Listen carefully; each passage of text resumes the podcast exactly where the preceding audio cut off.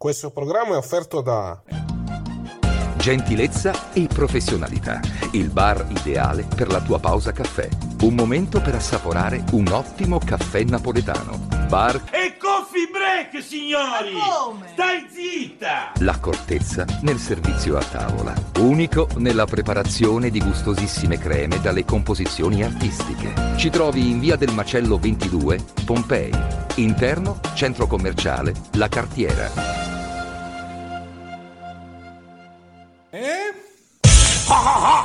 Ridere! Bello, bello! WineLivery.com Vini, birre, drink a casa tua subito, consegna in 30 minuti alla temperatura ideale direttamente dal produttore così risparmi. WineLivery.com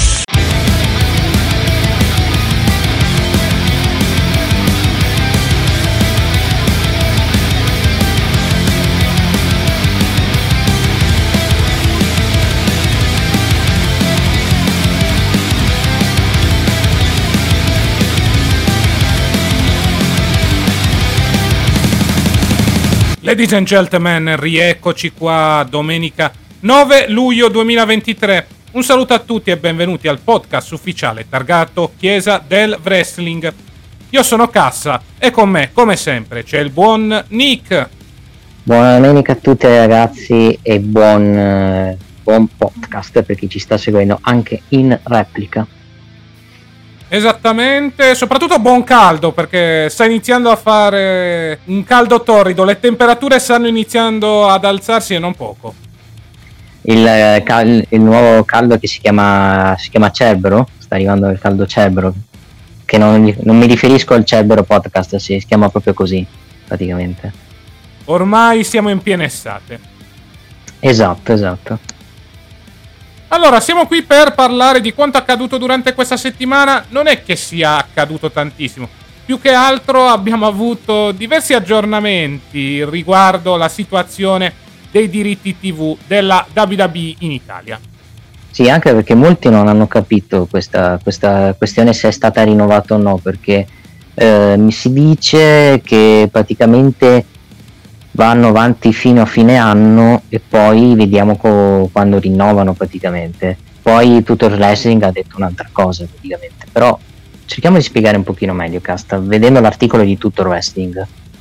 Allora, partiamo però da quanto accaduto inizio settimana, quando è comparsa un'email di Discovery Plus riguardante la situazione WWE che parlava di un rinnovo quantomeno fino alla fine dell'anno. E poi si sarebbe parlato del eh, nuovo contratto, naturalmente, in questi mesi.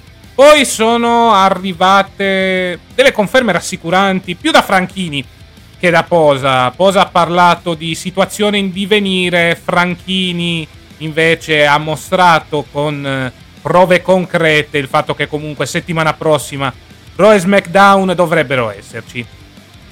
Sì, tra cui anche NXT poi il mercoledì il giorno dopo, ovviamente. Esattamente. Noi stiamo registrando di sabato. Ecco, proprio durante la notte tra venerdì e sabato è stato pubblicato un articolo da tutto wrestling che cerca di spiegare la situazione. Ve lo vado a leggere.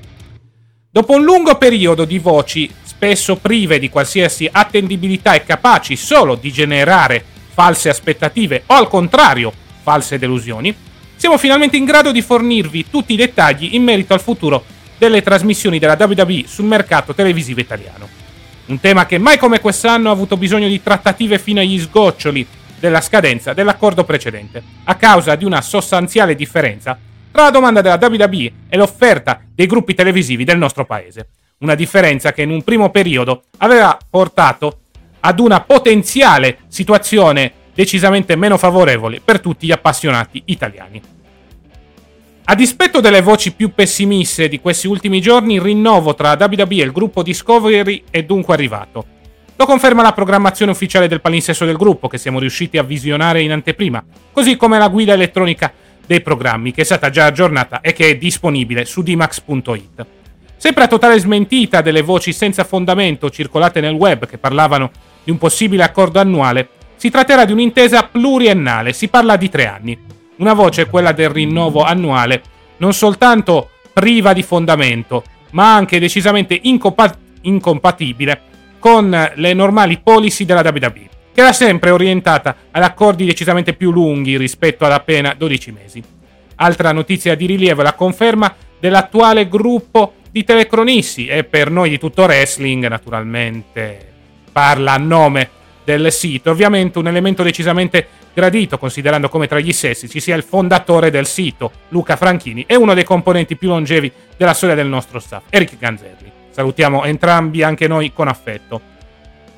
Cosa sarà compreso nella nuova intesa? E questa forse è la migliore notizia che potevamo aspettarci. Si tratta dello stesso contenuto che prevede l'intesa attuale, ovvero la diretta in lingua originale, con disponibilità delle stesse on demand poche ore dopo, sempre in lingua originale. In più le stesse puntate saranno disponibili in italiano con le attuali tempistiche, che come sappiamo prevedono un leggero anticipo per Discovery Plus, lasciando comunque poche ore dopo la disponibilità delle stesse anche sul canale gratuito di Max. Peraltro non manca una piacevole aggiunta. Anche NXT dovrebbe aggiungersi agli show in onda su D-Max, per la precisione il mercoledì sera in italiano, portando a tre le serate settimanali con la WWE. Ecco dunque il programma completo delle puntate disponibili gratuitamente. Raw il lunedì alle 23.25, una settimana di ritardo rispetto agli Stati Uniti, SmackDown il martedì allo stesso orario e NXT il mercoledì sempre allo stesso orario. Possiamo garantirvi che chiunque abbia dato il rinnovo a parità di contenuto come scontato sia decisamente fuori strada. Per molte fasi della trattativa, infatti, il divario economico tra domanda e offerta aveva portato anche a considerare come tutt'altro che improbabile un possibile compromesso al ribasso, ovvero un significativo ridimensionamento del pacchetto attuale. Non è stata esclusa la possibilità di rinunciare alle dirette e addirittura agli show integrali. Scenari che fortunatamente sono rimasti solo nell'ambito delle trattative delle ipotesi, invece che nella soluzione finale. L'intesa sarà annunciata ufficialmente a breve, ma in base alle informazioni in nostro possesso possiamo considerarla attualmente certa e dunque fornirvi la notizia in anteprima. Questa è un po' la situazione. Diciamo che avevamo tanta paura che la WWE venisse oscurata in Italia, invece addirittura riceviamo un plus in più, ovvero sia la trasmissione di NXT il mercoledì sera. Praticamente sì, praticamente sì. E una cosa anche, secondo me, anche positiva perché comunque per quello che sta portando il prodotto WWE in Italia, meglio avere questo pacchetto che non averlo praticamente. Detto ciò, Discovery non ha ancora fatto comunicato ufficiale. Loro, di Tutto Wrestling, hanno detto che hanno ricevuto questa informazione ma finché non, secondo me non arriva un comunicato ufficiale della stessa gruppo Discovery, io ti dico che all'80%, massimo 70% questa notizia è vera, perché poi c'è il rischio che magari se poi non risulta vera questa informazione si fa brutta figura. Io credo che sì, io credo, io mi fido un po' di, tutto il resto perché sono anche vicini a Luca Franchini che ha, che ha molte più informazioni rispetto magari ad altre persone e penso che se fosse vera questa notizia, tre anni di rinnovo con uh, lo stesso prodotto e stessa programmazione che hai portato, a qualcuno non piacerà perché molta gente si lamenta del fatto che c'è il ritardo tra, tra gli show settimanali e, e, e l'Italia, parlo per chi guarda integrale e soprattutto per uh, il fatto che gli orari, gli orari perché comunque lunedì, martedì, mercoledì che sono anche giorni lavorativi eh, alle 11.25 eh, per qualcuno uno svantaggio praticamente. E, forse può anche non piacere il fatto che eh, sono su un canale che non, è, che non ha la stessa visibilità che potrebbe avere un Mediaset o una Rai. Però ripeto meglio averla questa programmazione meglio avere soprattutto la WWE messa negli schermi italiani piuttosto che avere l'oscuramento che porterebbe soprattutto a non avere prima cosa per chi magari è pigro e non sa la lingua, non avere la lingua italiana, non avere la telefonica italiana. Seconda cosa, dover andare su YouTube a pagare per vedere i show settimanali lo SmackDown mettendo i soldi con PayPal, eh, con PayPal o con PostPay. Contento per il fatto che abbiano rinnovato, che hanno rinnovato per tre anni, non è ancora ufficiale, ma siamo lì. E quantomeno non sentiremo più questa pacca dei rinnovi se fosse tre anni, quantomeno.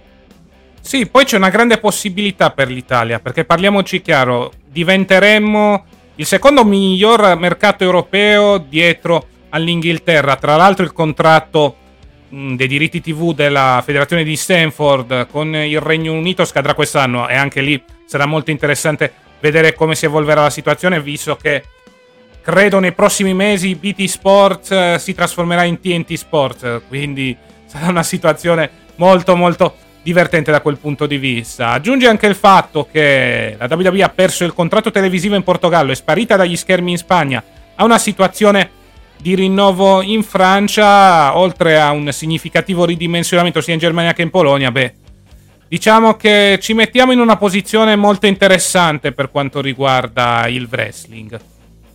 Quello sì, diciamo che, che si potrebbe fare di più, il problema dico anche alla gente che voleva la WWE su Mediaset, che voleva la WWE su altri canali più visibili. Io dico meno male che non vadano su Mediaset e la Rai, soprattutto se gli danno quella visibilità, soprattutto da definirlo come uno sport finto.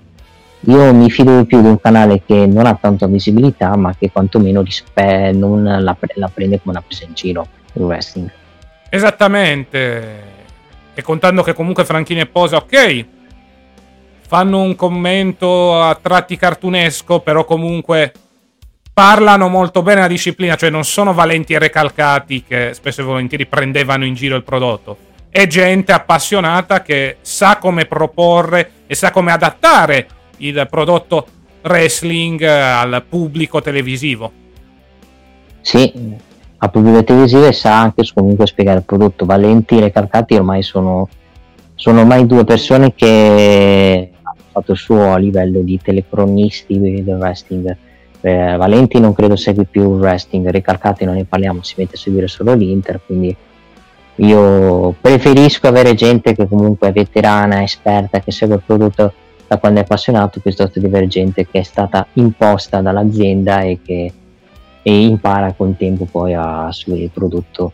Per, quello, per, per come lo, soprattutto lo, lo, lo espone il prodotto, perché quantomeno Valenti eh, ha si è informato, ha studiato il prodotto da WWE mentre ricalcato i non gli fregava un cazzo semplicemente. Andava come voleva lui. Sì esattamente.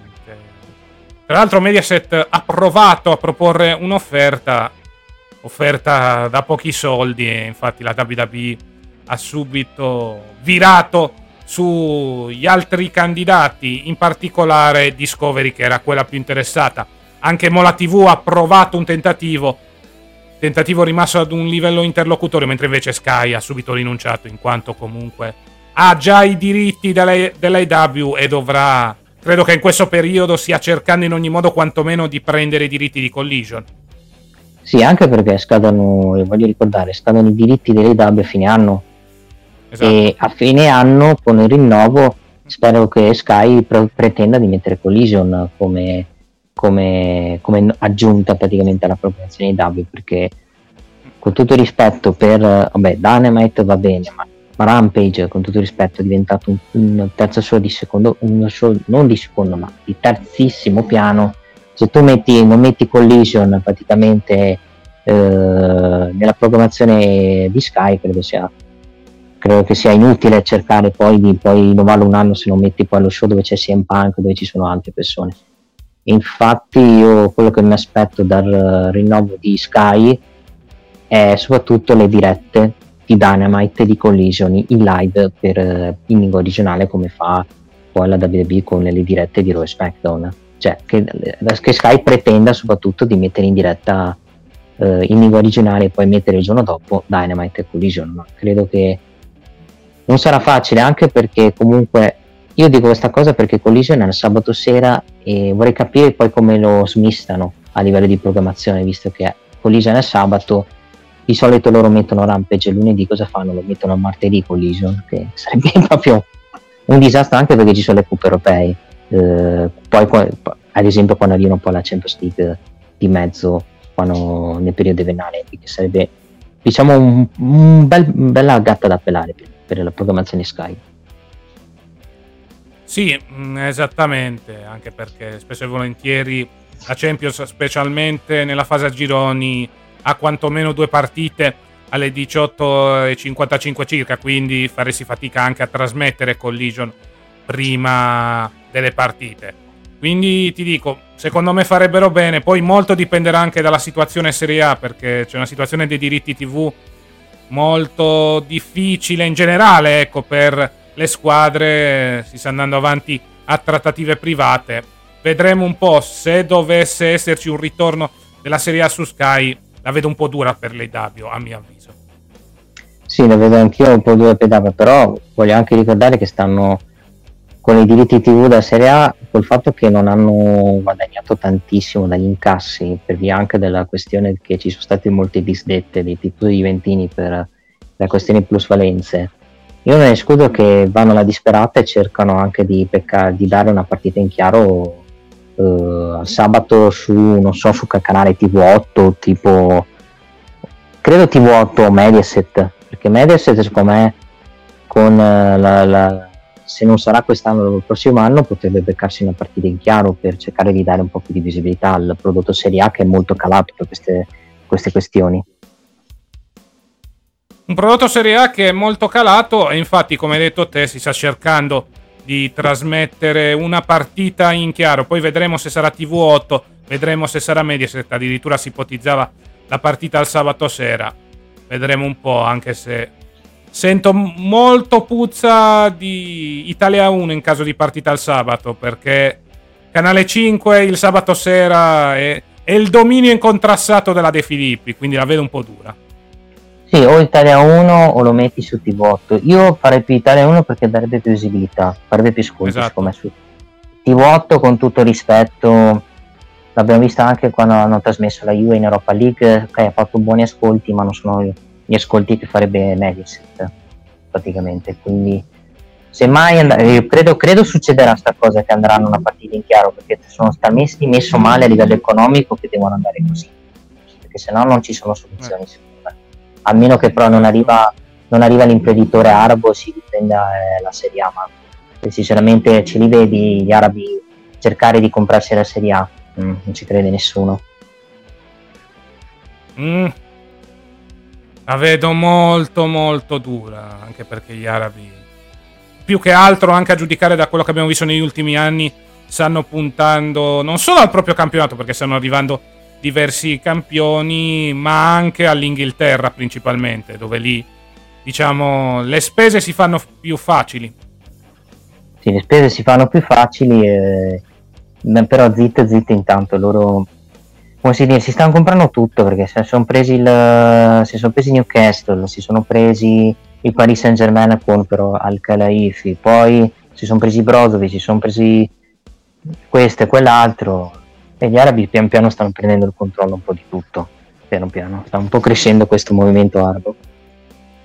Esattamente, in virtù anche dei mondiali disputati in Qatar nel 2022, quindi Vedremo cosa succederà per questa questione non solo del calcio, ma dei diritti TV in generale, perché è in continuo movimento a tutti gli effetti. Sì. Poi, poi di altre notizie poi non è che ne abbiamo tantissime, perché poi è stata anche una, come si può dire, una settimana un pochino, cioè un po' serena, non è, non è successo robe clamorose. Ma più che altro tanti auguri a Matt Riddle che sarà nuovamente padre sì, con, con cui è una parola pornostar. Sì, credo sia Misha Montana, perché ha pubblicato su Instagram eh, la pornostar una foto del feto. Sì, quindi praticamente diventerà padre con una complimenti per, per Margaridel. Il resto, cioè, poi non è che sia successo perché, vabbè, sul gioco a Fight Forever posso dirvi ragazzi non compratelo, semplice. Non compratelo a queste cifre. Aspettate che vada eh, sui 30, no, sui 20 euro, sui 30 euro su Amazon o sui, sui negozi e, e, e, allora sì che lo comprate perché ragazzi è un arcade, eh, le uniche cose belle sono i minigiochi, eh, la, la Root Lead dura pochissimo praticamente, ma è un gioco che nel giro credo di una o due settimane se ti rompi le palle di giocarci perché troppo, ci sono poche robe e tanti bug e che rendono un gioco che deve essere ancora molto molto sistemato questo Fight Forever. Eh sì, stanno provando con qualche DLC ad aggiustare la situazione, però ci vorrà ancora un bel po'. Sì. E basta, io direi di un po' le prime notizie parlare di, di, di wrestling qua. Esattamente, giusto una piccola cosa. Ancora incerto il rientro sul ring di Big E. Speriamo bene per lui perché veramente manca da più di un anno. Sì, più o meno da febbraio 2022, da quando sì. si è preso belli to belli, ma preso male. Diciamo che gli è stato più, più Rich Holland che sbagliò sul collo che gli portò praticamente problemi da quasi un anno. Penso che stiano aspettando, credo che la WWE sia, sta aspettando con calma per averlo al 100%. Lui dice che è pronto, però la WWE al momento si fida. Sì, vuole essere certa di poter rimettere sul campo Big E, anche perché manca da più di un anno. Certo. Quindi vedremo cosa succederà. Va bene, sì. a questo punto direi di parlare degli show della settimana. Esatto. E allora 20 secondi di pausa e poi andremo a parlare di quanto accaduto in quel di WWE Monday Night Raw. Medaglione in corteccia. Molto bene. E per la signora? Gorgonzola. Ottima scelta, bella topolona. Formaggio Gorgonzola, l'irresistibile. E rieccoci qua ragazzi, pronti per parlare di quanto accaduto negli show televisivi questa settimana. Parliamo naturalmente di WWE Monday Night Raw. Mo- diciamo che ci hanno, ci hanno, fatto spaventare nel segmento iniziale, quando Cody è andato là a a far credere che potesse andare a sfidare Seth Rollins per il titolo del mondo. Poi sono stati bravi a farci credere questa cosa e alla fine è arrivato Brock Lesnar, con Brock Lesnar che poi li ha presi poi da, da Cody. Detto ciò, diciamo che anche nella conferenza che aveva fatto Cody Rhodes eh, in quegli Money Bank dove per il suo obiettivo dice è il titolo in discorso vorrei capire quale sia la storia di Cody Rhodes a parte SummerSlam e il match con Brock Lesnar perché con la Bloodline sappiamo benissimo dove vogliono andare a parare andranno a parare con Roman Reigns eh, a meno di cataclismi Roman Reigns campione fino a WrestleMania perché. Io sono nell'idea che Reigns, il, lo scenario perfetto per determinare il titolo di Roman Reigns non è SummerSlam ma è WrestleMania 40 la quarantesima edizione di WrestleMania.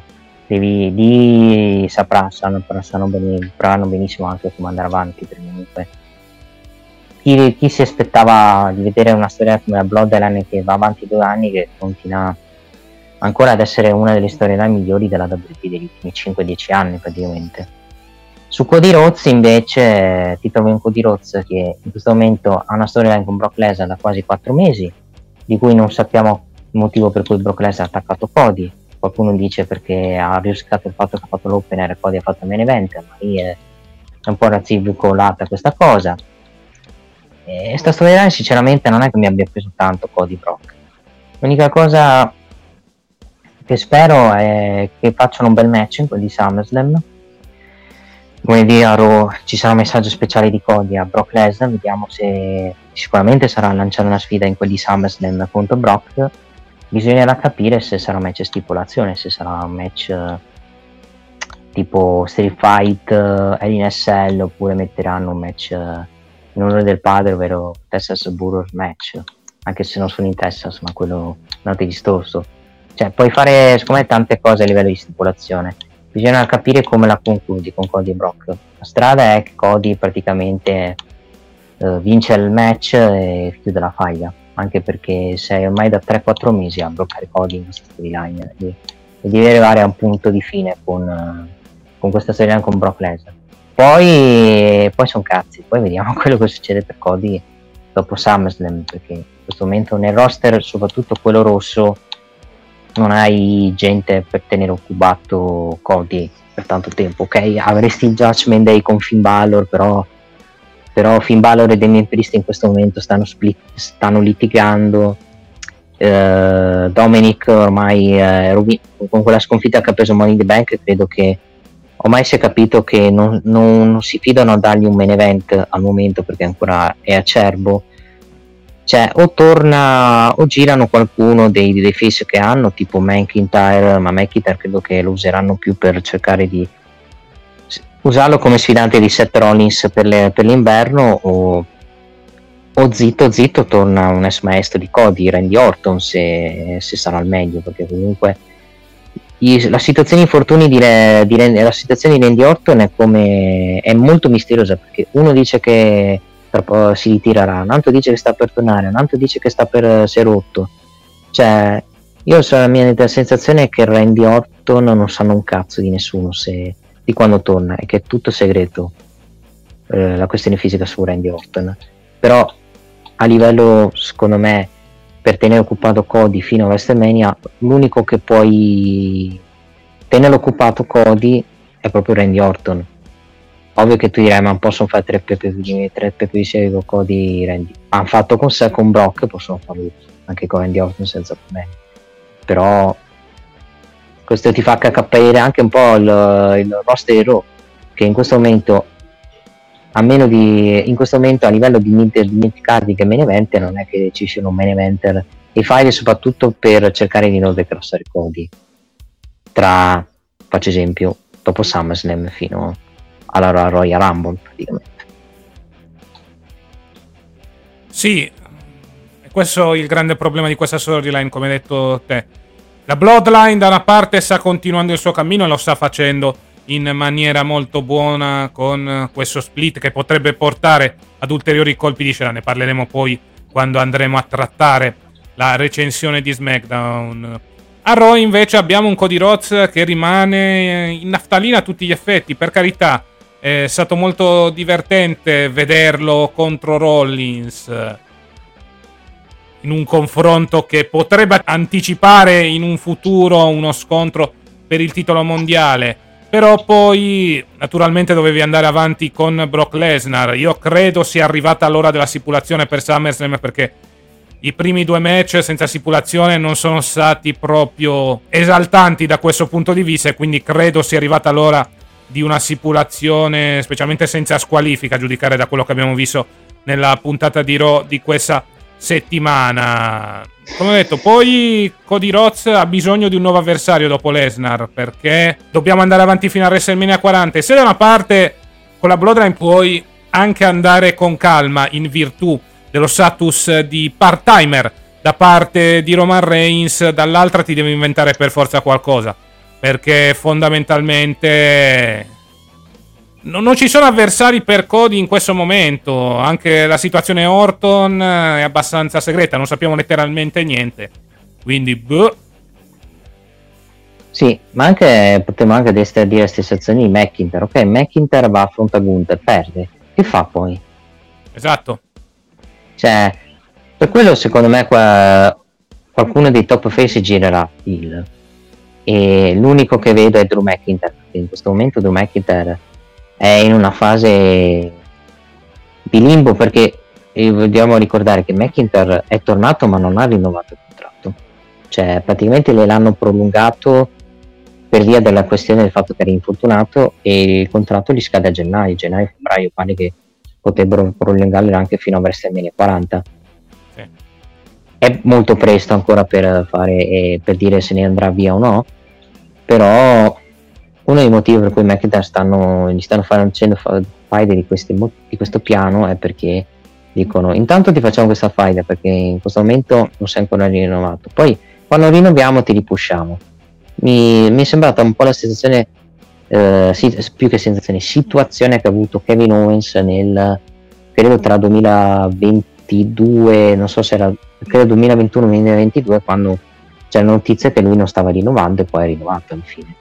Dove infatti non gli continuava a perdere il buon Kevin Owens. Poi ha rinnovato e hanno iniziato a ripusharlo praticamente il buon Kevin Owens. Su, su McIntyre penso sia la stessa situazione, penso che alla fine troveranno un accordo, adesso voglio buffargliela, e, e rinnoverà anche perché McIntyre comunque ha una certa età, non è più giovincello. E mi sembra più un, un wrestler che piace sia a Triple H che a Vince McMahon che sicuramente pur di non darlo alla concorrenza cercherà di, di accontentarlo a livello sia di soldi e soprattutto di, di booking perché anche McIntyre è lamentato del booking che ha ricevuto in precedenza. Sì esattamente. Cioè, McIntyre ha una certa età. Quindi vedremo un po' la situazione. Rinnovo. Io come hai detto te lo turnerei il a tutti gli effetti, in quanto serve anche un po' di freschezza al suo personaggio, che è Santio da tempo in memore, che ha bisogno di una rinfrescata, ecco.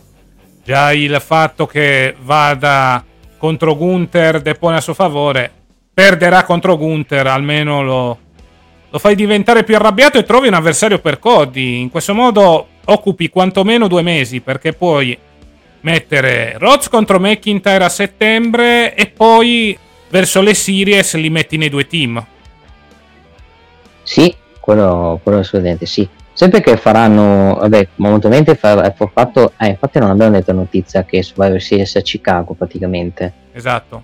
E dalla targhetta pare che sia di nuovo contro SmackDown, anche se io mm. ripeto, secondo, secondo me mettono in mezzo NXT se devono proprio fare i, la lotta con Brand, anche se ti dico sinceramente, cazzo serve la lotta con Brand se c'è gente che va da parte dall'altra. Cioè, esatto. Un po', un po', Ma la brand così. split è andata a farsi benedire da un bel po' e anche il draft eh, non ha cambiato di molto le cose.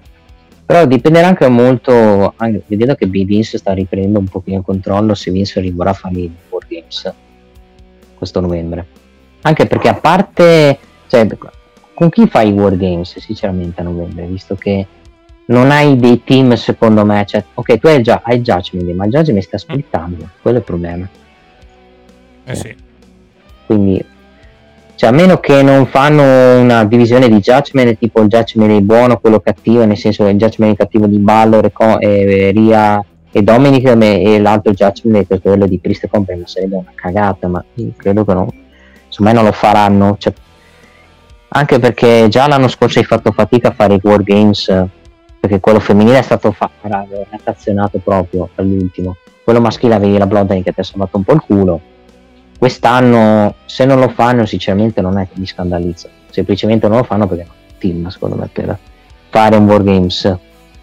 Che, che ti dico è vero anche allo stesso tempo che se fai Raw contro SmackDown sti cazzi chi cazzo se lo guarda però vediamo cosa succederà. Ma più che altro, cioè, ci potrebbe essere Raw contro SmackDown se metti qualcosa in palio, ad esempio qualcosa riguardante la Rumble. Però, fatta così la guerra tra brands senza qualcosa in palio e soprattutto senza un filo logico, perché ormai tutti vanno nel roster che vogliono. Cioè, mm. Soprattutto per via di cinture unificate o anche di situazioni incrociate con NXT cioè, per me non avrebbe senso fare una roba del genere. Cioè, avrebbe avuto un senso se avevi due roster chiusi e questi due si affrontavano solo in, in occasioni speciali. Vedi SummerSlam, vedi le Survivor Series, vedi altri show. Però in questo momento tutti girano che è un piacere. Cioè, faccio un altro esempio. Per carità, è vero che sono campioni di coppia unificati, ma Kevin Owens e Sami Zayn sono praticamente ogni settimana in tutti gli show, tolto NXT.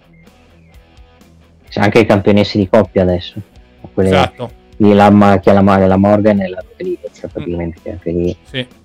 ti fa capire anche un po' la situazione. Cioè, mm, vediamo, vediamo cosa succederà. Quando annunciano, quando queste, fanno questi annunci, poi fanno, hanno fatto anche l'annuncio, mi ricordo, della, della, della città che, ta, che face, portava su Survivor Series, poi hanno cambiato poi la brevizzazione con Games. Se fanno Survivor Series senza lotta con brand va benissimo Survivor Series sono male come i vecchi tempi, come si faceva nel 2003, nel 2004, eccetera, eccetera, magari il match a squadre che li fai, e, e, però è anche delle difese titolate che avrebbe secondo me più senso piuttosto di non fare, fare lotte con brand dove c'è un pezzo in paio, c'è solo l'onore che sinceramente l'onore di niente, mi verrebbe da dire. Uh, poi su, io analizzando bene la puntata, le cose che mi sono piaciute della puntata sono state il promo di scena che ha seppellito Ronda, mi è piaciuto, che le dico chiaramente stai zitto che nessuno ti caga qua. Ma secondo te la tengono il scena? Che a giudicare... No. Eh. No, l'idea è tenerla lì, il problema è che il pubblico si rifiuterà. Esatto. Quello è il problema. Più che altro, credo che questa situazione sia dovuta al fatto che Ronda se ne va, credo, fra, dopo l'estate. Perché il piano secondo me originale era quella di far vincere i titoli di coppia Ronda Scena a WrestleMania, però Ronda si è fatta male il braccio, la cosa saltò. Glielo fecero vincere a cos'era? Ma, aprile-maggio, per poi dover accennare tutti i bot perché Ronda semplicemente gli ha detto ragazzi io me ne vado. Me ne vado dopo l'estate quindi hanno dovuto fare tutto di fretta e per quello ci siamo trovati un torneo un pochetto a cazzo se vogliamo dire però posso dire la storyline e come hanno iniziato la, storia non mi sta dispiacendo perché voglio vedere soprattutto come, come uscirà Ronda dalla WWE se, lì, se fanno un match loser live in WWE o semplicemente scena di stuggi di botte Ronda e la fa mandare via praticamente Ma anch'io sono curioso. Io sinceramente renderei questo l'ultimo feud di Ronda Rousey in WWE perché fondamentalmente sarebbe la faida con l'amica che prenderebbe un sacco di credibilità dopo aver mandato fuori dall'intera federazione un ex campionessa UFC. Alla fine, da quel punto di vista, un minimo di credibilità Ronda ce l'ha. Però, cioè, Ronda ha fatto tutto quello che doveva fare. Le manca solo questo, secondo me, a tutti gli effetti. Sì, poi la renderesti Shayna Baszler magari una mia vagante, una pericolosa per la se vuoi mandarla come sfidante. Esatto. Se poi il piano è tenerla, dipende se devi tenerla face, devi tenerla heel. Il problema è che il piano originale era tenerla heel, però il pubblico si- sicuramente dirà di no e sarà un match heel contro heel, mi sa. Perché comunque li sta sul cazzo tutti e due. Ma per quanto comunque Shayna Baszler è over, perché semplicemente Ronda gli sta più sul cazzo. Cioè il pubblico gli sta più sul cazzo a Ronda in questo momento. Poi, Sì, esattamente. vai. Poi vabbè, Ronda potresti riutilizzarla più avanti, mi spiego meglio, nel senso. Tanto tra poco verrà ufficializzata la fusione con Endeavor, quindi potrebbe rimanere all'interno di quell'azienda. Magari si fa un nuovo giretto in UFC. eh. Può essere, può essere, ma semplicemente si prende un anno sabbatico e ritorna. Un anno che puoi anche fare così tranquillamente. Sicuramente si starà lontano dal wrestling per un po', secondo me. Esatto. Non ce la vedo andare in età, con tutto rispetto. Ma non credo, anche perché in EW, con tutto il rispetto, sarebbe una delle tante. Vedi Paige Van Zandt che non si fa vedere sugli schermi da tempo in memoria. Vabbè, se la Page Vanzante guadagna da OnlyFans, giustamente, ovvio, perché devi Esatto. andare in una federazione che prende una barca di soldi, non fa, facendo vedere il suo bel vedere, giustamente, che ci sta, ovviamente. Esatto. Eh, Poi ci sono diversi vai. nomi che in EW non si fanno manco vedere, oppure si fanno vedere negli show di Serie B, quindi. Vabbè, quello, quello, quello, quello è un altro discorso. Parlando di merda, quanto ha fatto cagare il tag team turmolo femminile? Parliamo di divisione di coppia femminile, questi sono i risultati. Cioè, è durato 10 minuti. Vabbè, hanno fatto una cosa quantomeno diversa, ovvero far partire le prime e far vincerle, tu- facendole battere tutte, Sì. quantomeno. Però che cazzo di senso ha mettere in coppia... Cioè, eh, cioè- cioè, le eliminazioni che mi hanno fatto più incazzare sono Indy Hartwell e Candy sono eliminate- state eliminate come delle stronze. Cioè, in- fai debuttare Indy Hartwell a Raw e la fai perdere. Ok, grazie a Dio non ha preso il pin, però ha fatto una figura di merda, praticamente. Sì, ma più che altro è sembrata tutta una roba raffazzonata. Perché, ok, hai Chelsea Green e Sonia Deville che sono coppia. Hai le The Way che sono coppia, però non le usi da tempo in memoria. Nikki Mm. Cross e Emma. È per continuare la storyline con Candice e Nikki Cross, che però sta andando avanti per 6-7 mesi, ma dove cazzo vogliono andare a parare? Con Candice Sì, ma e- poi sta storyline va avanti a momenti intervallati. Cioè, ci sono delle settimane dove parlano della storyline e settimane dove non sentiamo nessuna novità. Non è perché c'è Vince che li scrive tutto e si dimenticano. Ah boh. Però ti dico, cioè, veramente, nelle ultime settimane... specia- cioè, il Raw di Triple H pre-WrestleMania comunque riusciva a coinvolgere un po' tutti. Questo Raw non riesce a coinvolgere... Cioè, nel senso, non dico coinvolgere nessuno dal punto di vista della qualità del prodotto. Coinvolge poca gente in generale. Perché sì, secondo me perché anche perché ormai Vince ha, preso, ha ripreso un po' il controllo del booking, un pochino. Che molte volte mette, mette i bastoni delle rotte Vince, secondo me. Secondo me un po' di mano l'ha messa sopra. Ma su questa puntata ti direi non, non tutti, non tutti i segmenti, secondo me. Anche perché secondo me il segmento di Ricochet non è opera di Vince, secondo me. quello che vedremo Mm, poi ti settimana prossima. Ripeti un attimo, Nick, scusa. Se- secondo me il, il Ricochet che sfida Logan Paul, secondo me non era il piano originale contro Logan Paul per SummerSlam. Ma anche secondo me, forse c'era un nome un po' più di rilievo. Sì, Logan forse- Paul mi riferisco. Cioè. Bah, non- cioè, forse dovevano mandarlo con LA Knight, non si sono... Infatti LA Knight non c'era neanche a SmackDown per dirti. Povero LA Knight avrebbe da dire. Il suo carisma era cioè. Comu- No, comunque sto riparlando un po' di questa divisione femminile. Il match è stato noiosissimo, pubblico che non ha reagito, cioè forse ha reagito solo per lo spot di, di Katana Chance con la ricarrana da terza corda, ma basta. Resto match eh, coffee break avrebbe da dire. Con Chelsea Green e Sonia Deville che vincono è che col fatto che Raquel Rodriguez, collegandomi anche a un altro argomento, con Raquel Rodriguez che molto probabilmente andrà a sfidare Ria per il titolo.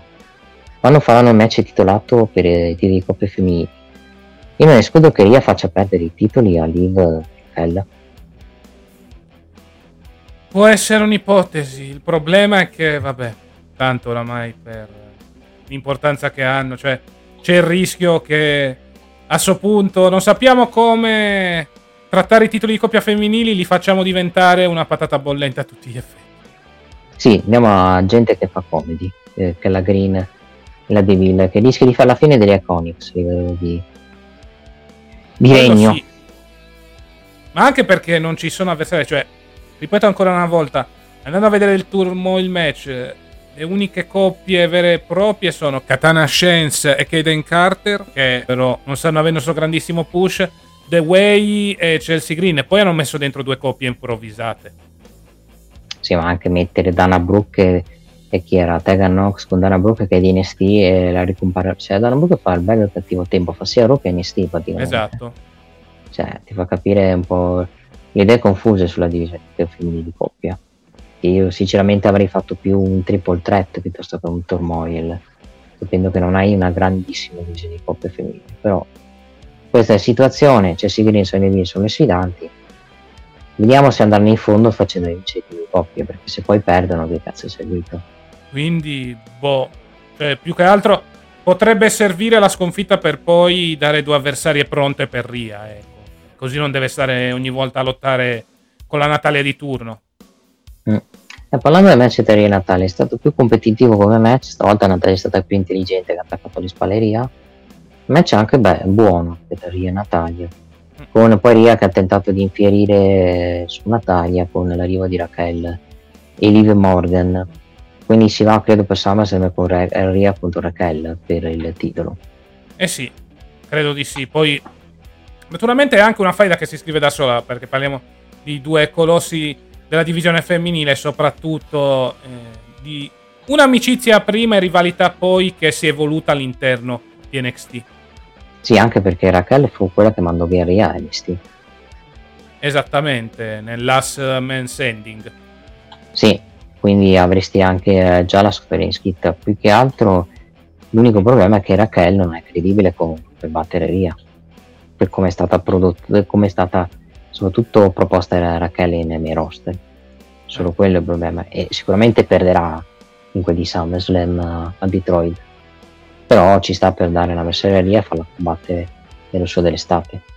Poi sul fatto che devi stare attento anche a Mr. Money the Bank Io Sky, io sinceramente credo che Io Sky sono più sempre convinto se deve incassare incassa sul titolo di SmackDown di, di, di, di, o di, ah, dipende da, dopo, credo dopo il triple threat insomma potrebbe incassare a SummerSlam Io Sky se deve proprio incassare se no aspettano ancora Sì, anche secondo me. Parliamoci chiaro. Da un punto di vista Mark verrebbe più facile incassare su un'Asca, su una Bianca Belero, nel caso purtroppo Charlotte Flair piuttosto che su due colossi come Ria e Raquel.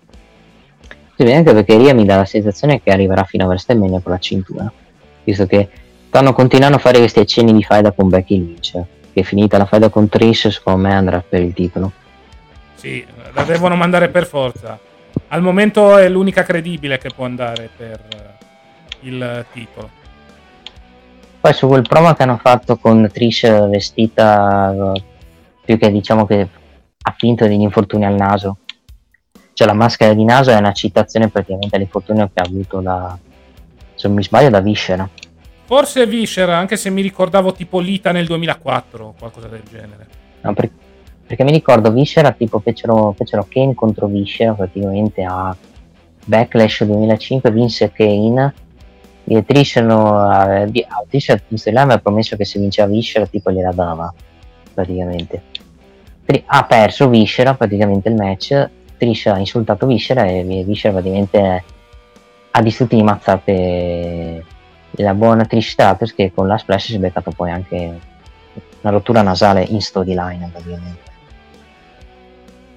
potrebbe Quello essere fa... un'ipotesi io stavo leggendo però che l'aveva messa dopo le Survivor Series nel 2004 mm, allora mi confondo anche essere vero Vabbè, comunque questo riferimento. Vabbè, comunque ha rimesso la maschera. La stessa maschera che aveva quando era lottatrice attiva Hill. Sì, perché si era, sì. Fatto, eh, si era fatto un taglio a Money the Bank. Sì, ma non sì. si è rotto il naso. Sta... Ragazzi, tranquilli. No, poi vabbè, la questione della maschera mi sembra alquanto esagerata. Chiave Mark da quel punto di vista. Comunque, lunedì, secondo te, nel match del Beck e Zay Stark finisce in vacca, secondo te il match, visto che credo non vorranno far giocare Stark nel suo terzo o quarto match a Raw. Sì, secondo me finirà in vacca anche perché devi continuare la storyline tra Trish e Becky in vista di SummerSlam, col capitolo finale, credo. Eh, ma, io ho il mio paura fanno il tech di match a SummerSlam, mettono l'ita di mezzo, poi il fatto che Becky non ha amici e, e per se, anche, avrebbe senso anche per dare una spiegazione all'attacco, vabbè, sappiamo che Trish è attaccata lì anche per dare una piccola vendetta a Lita, torna per fare un tag team match, per quanto non è che mi piace tantissimo sta cosa. Becky vincerà la faida, Trish e Lita torneranno nel loro posto di ritiro. Visto che hai messo in mezzo la Sark, c'è bisogno quantomeno di una vittoria importante. Ecco, non mi stupirei che sia lei a trionfare, seppur con qualche interferenza lunedì prossimo. Sì, quello assolutamente sì. Parlando di gente che over senza molto, vabbè, ha senso che ha over, l'Alfa Camel e Massimo Dupri che battono i Viking Raiders con Massimo Dupri che debutta sul ring, fa, fa due o tre mosse e pinna Valhalla. Cioè Massimo Dupin eh, ti fa anche capire ugualmente la continuity della storyline, soprattutto come hanno pro, proposto Massimo Dupin a livello di storia, ti fa capire che basta poco a rendere una persona. Sì, alla fine sono riusciti in questo esperimento perché fondamentalmente fino a qualche mese fa si parlava di un Otis che sarebbe passato nella Maximum Male Model e Chad Gable che avrebbe avuto una run in singolo. Alla fine hanno optato per mettere Maxine Dupri come manager dell'Alpha Academy. La stanno provando in ring. Bisogna dire che non ha sfigurato. Diciamo che la stipulazione ha aiutato molto, in quanto comunque aveva altri due lottatori con lei, quindi diciamo è stata limitata da quel punto di vista. Però bisogna dire che comunque non ha sfigurato. Sì, ha fatto la sua porca figura, la Academy era quasi tutta over.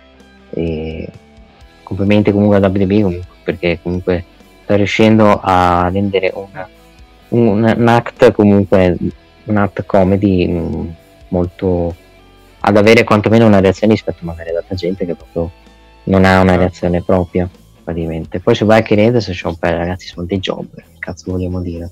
Cioè continuano a perdere. Sono purtroppo in questa situazione i Viking Raiders eh, che spero per loro trovino migliori con, con, il tempo uh, parlando di altra gente di gente che è in, in via di, in via di di repackage, più che repackage di cambiamento un pochino. Uh, The Miz contro Ciampa settimana prossima per, per uh, match no disqualification. The Miz è tornato più o meno quello, quello stronzo cattivo del 2011 che vuole dare una lezione a Tommaso Ciampa. Settimana prossima in un match senza squalifiche. La domanda è che cosa, succederà Ah, ci, ci sono ancora in piedi la riunione del DIY oppure è stata anche quella rinviata?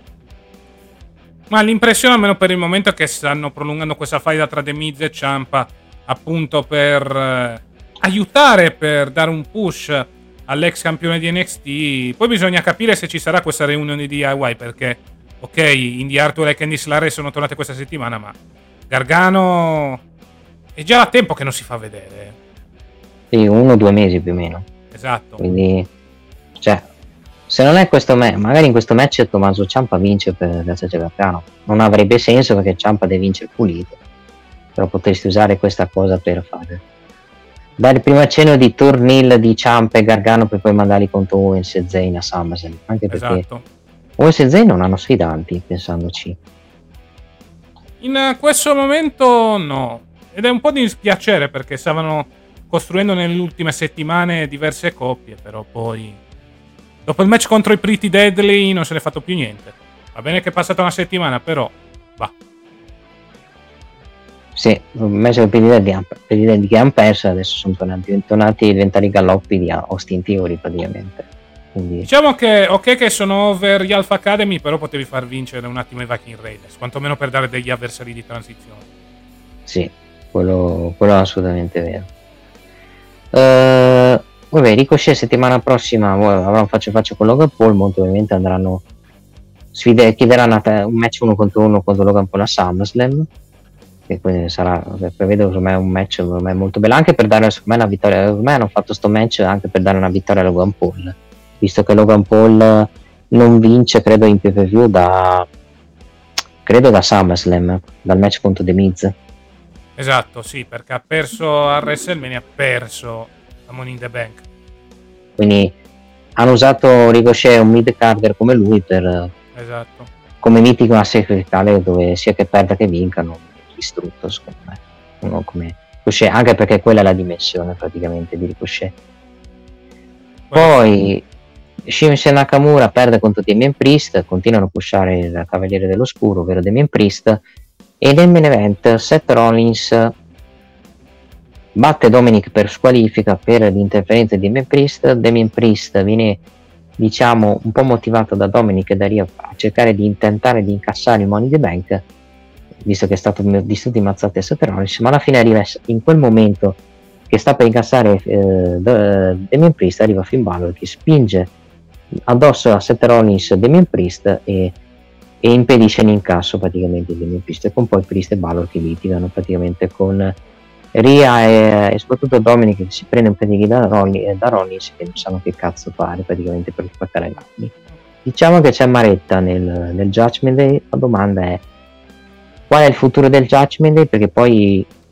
già avremo un'indicazione sulla, su NXT su, su quello che succederà per il Judgment Day perché pare che il Judgment Day sarà settimana prossima in NXT Chi ci sarà settimana prossima, scusa? il Judgment Day per eh, quella questione sì, di sì. Carmelo Esatto. È stato un confronto questa puntata di NXT tra Carmelo Ace e Finn Balor. Vedremo un po' cosa succederà.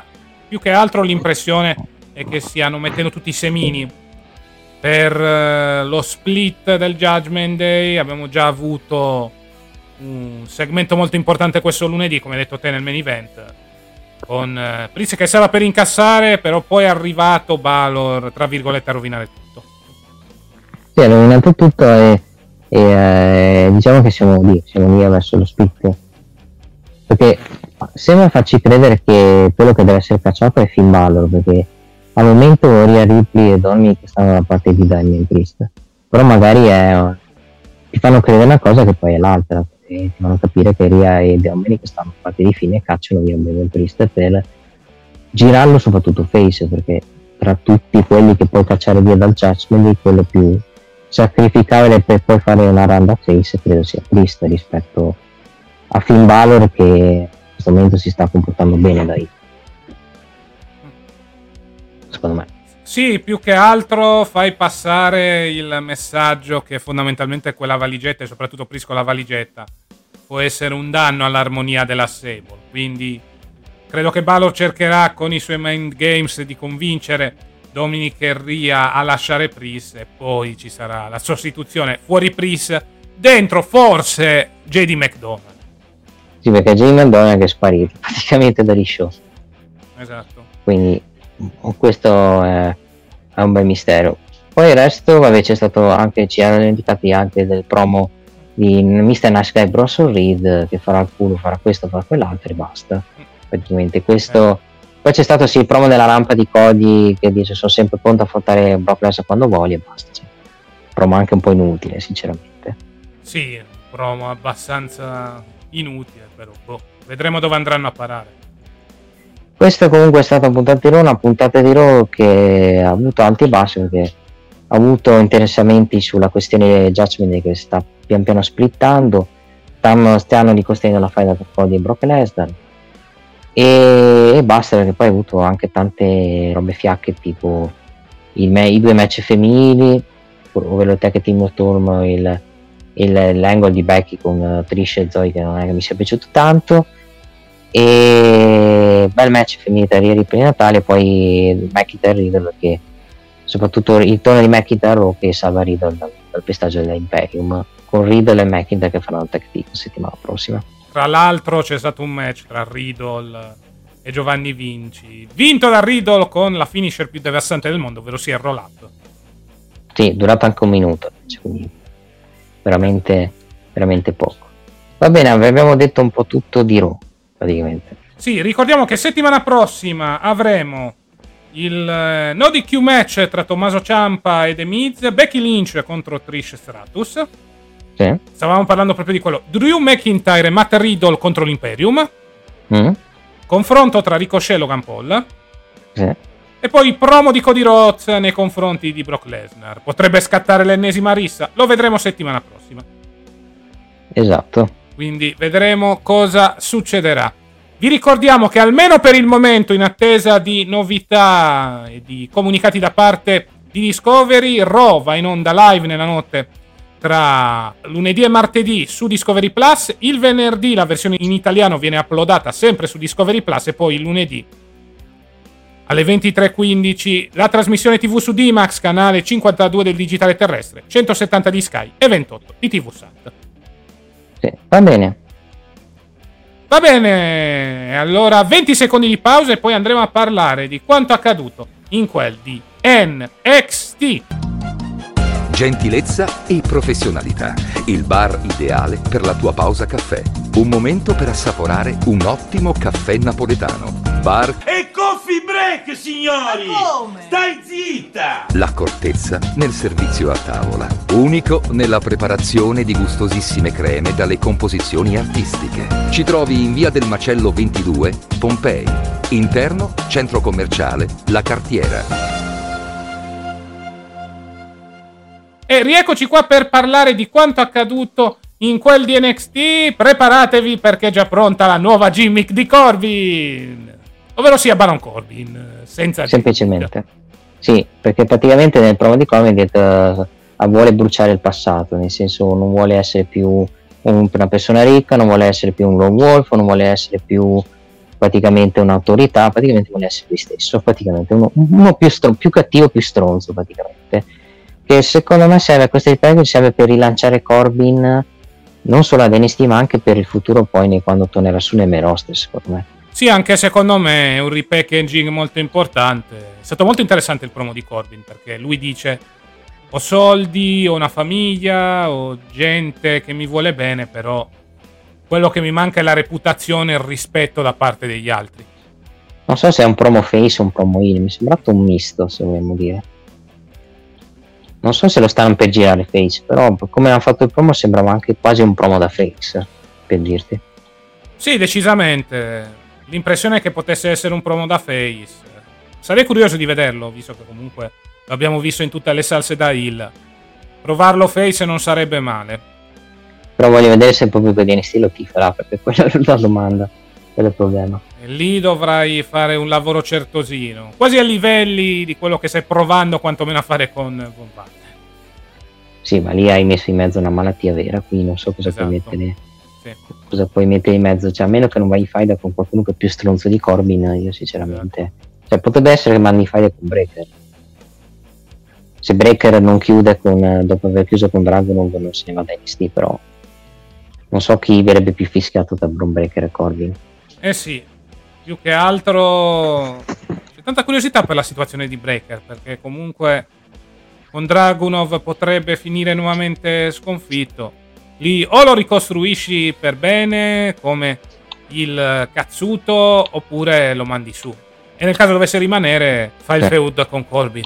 Parlando di gente invece che mi sembra che abbia preso una bella ridimensionata, Rosan Perez perde contro Blaze Davenport, perdendo anche, possiamo dire, anche pulito quasi quasi. Sì, vittoria che ci sta per rendere più cazzuta Roxanne Perez, ma soprattutto per dare credibilità a Blair Davenport sul ring. Perché fino ad oggi, a parte qualche match a NXT UK, non aveva avuto questa grande credibilità. Adesso in quel di NXT la stanno costruendo come uno dei possibili nomi importanti per il futuro della divisione femminile del brand di sviluppo. Sì, io dico Brand Everett è molto brava, il problema è che lei si trova in una situazione in cui non può andare per il titolo femminile, non può andare, non, è- non ci sono i titoli di coppe femminili perché sono nel roster e quindi la stanno riciclando i fighter con, top, con gli unici top face che ha in NXT, che sono Rosen Perez, poi magari gli fanno la fight con Nikita Lions quando si, quando si riprenderà dal crociato, visto che in storyline Brand Everett ha rotto Rosen Perez, eh, non Rosen Perez ha rotto Nikita Lions, quindi avresti già delle faide pronte, solo che Nikita Lions ha un crociato rotto e quindi ce ne avremo per credo fino al prossimo anno con cioè, o non prossimo anno magari fi- entro novembre ottobre-novembre praticamente. Vittoria sicuramente importante, il problema è che adesso non saprei dove riciclarla, almeno che non fai match con più, più donne in quel di Great American Bash, eh, io non saprei con, con chi mandare a Brand prossimi, come prossimi fighter. Più che altro hai, la- hai un asso nella manica, nel senso puoi riesumare una delle atlete che sono state infortunate da Davenport eh, nel parcheggio di NXT. Cioè, l'unica è Wendy Chu che potresti riciclare perché non è infortunata, perché le altre due sono tutte rotte, hanno infortuni grossi. Quindi, non che mi piaccia vedere Nikita Lions contro Blair Davenport in futuro, però avrebbe senso nella, nella storyline eh, del fatto che lei è stata quella che attaccava alle spalle la gente, praticamente. Quindi io ti dico, Blair Davenport secondo me la potrebbero riciclare per il titolo femminile però non uno contro uno ma con magari con più donne a, a cercare di stappare il titolo a Tiffany Stratton. Tipo match tipo a 3 a 4 per dirti.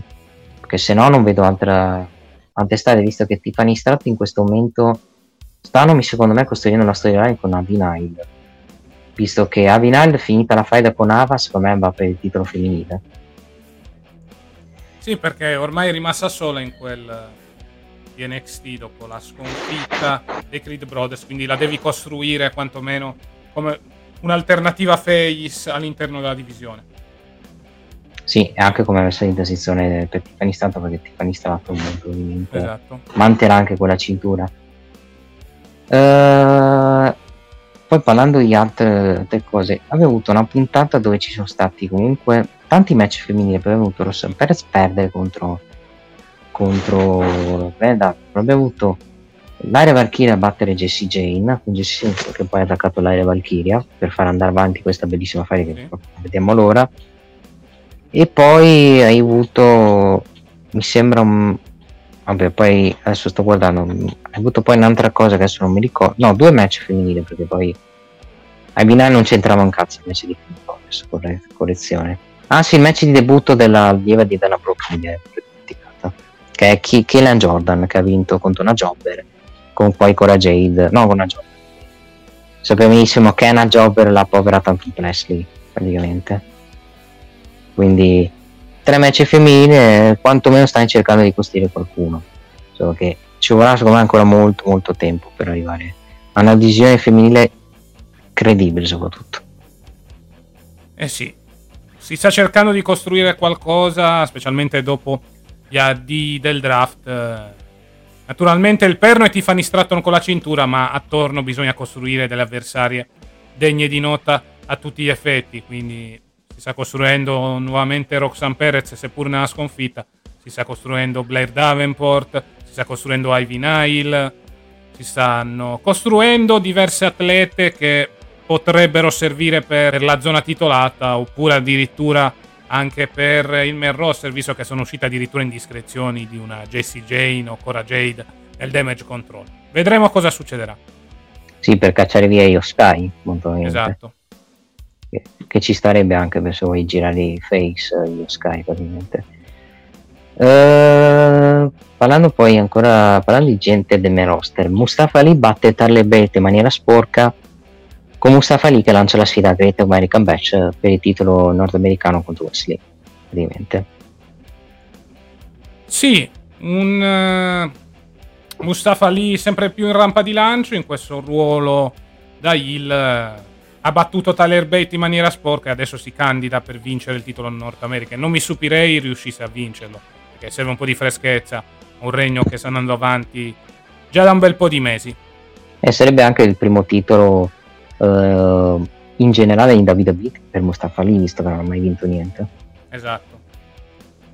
Quindi, Quindi, contando che stai facendo un buon lavoro con Mustafa Ali da heel, credo sia arrivata l'ora proprio di provare il cambio di titolo. sì, e di andare in fondo con, con questa cosa, anche perché Wesley credo abbia fatto troppo con, con, col titolo nordamericano, più di- anche più del dovuto praticamente. Esatto. Poi abbiamo avuto eh, Starks che informa Tony D'Angelo di, di un piano, perché pare che Starks si sia messo d'accordo con Joe Coffey di praticamente di liberarlo dal carcere, però se batte, eh, mi sembra Joe Coffey, setti- no, se non Coffey, uno dei membri dei Gallos settimana prossima. Se Starks batterà uno dei Gallos, praticamente Tony D'Angelo sarebbe, se no, ciao. Con eh, Tony D'Angelo che non era contento d'accordo, ha detto come mai ti sei preso questa autorità, visto che sono io il capo, facendo, facendo capire che ci stanno primi accenni forse di crepe tra Tony D'Angelo e Stax, anche se questo tutto servirà per dare forse i titoli di coppia alla famiglia di Tony D'Angelo. Sì, quello sicuramente. Molto interessante come venga deciso eh, il destino di un carcerato in un match di wrestling, però ci può anche stare da questo punto di vista. Se dovesse vincere Sax sarebbe libertà per Tony D'Angelo e quindi lotta per i titoli di coppia contro i Gallas eh, se dovesse invece vincere Joe Coffey. Processo senza troppi fronzoli. Processo per direttissimo arrestato e Sì, esatto, è processato. processato, è stato già arrestato praticamente. Esatto. Eh, vabbè, Finn Balor ha risposto alla- alla- alla- all'invito di Carmelo Ace a venire NXT settimana prossima, ha accettato. E la mia idea, proprio parlando proprio di, del Judgment, la mia idea è che secondo me non sarà Finn Balor la sfidante di Carmelo, ma credo Dominic per Great American Bash, secondo me. Può essere un'ipotesi anche per mettere un match importante nella carta. Sì, per dare anche un. Soprattutto per mettere anche un nome di richiamo per quanto riguarda i ratings di NXT su USA. Sì, anche perché NXT non ha veramente, Carmelo Ace non ha sfidanti, quindi bisogna Esatto. iniziare a costruire gente.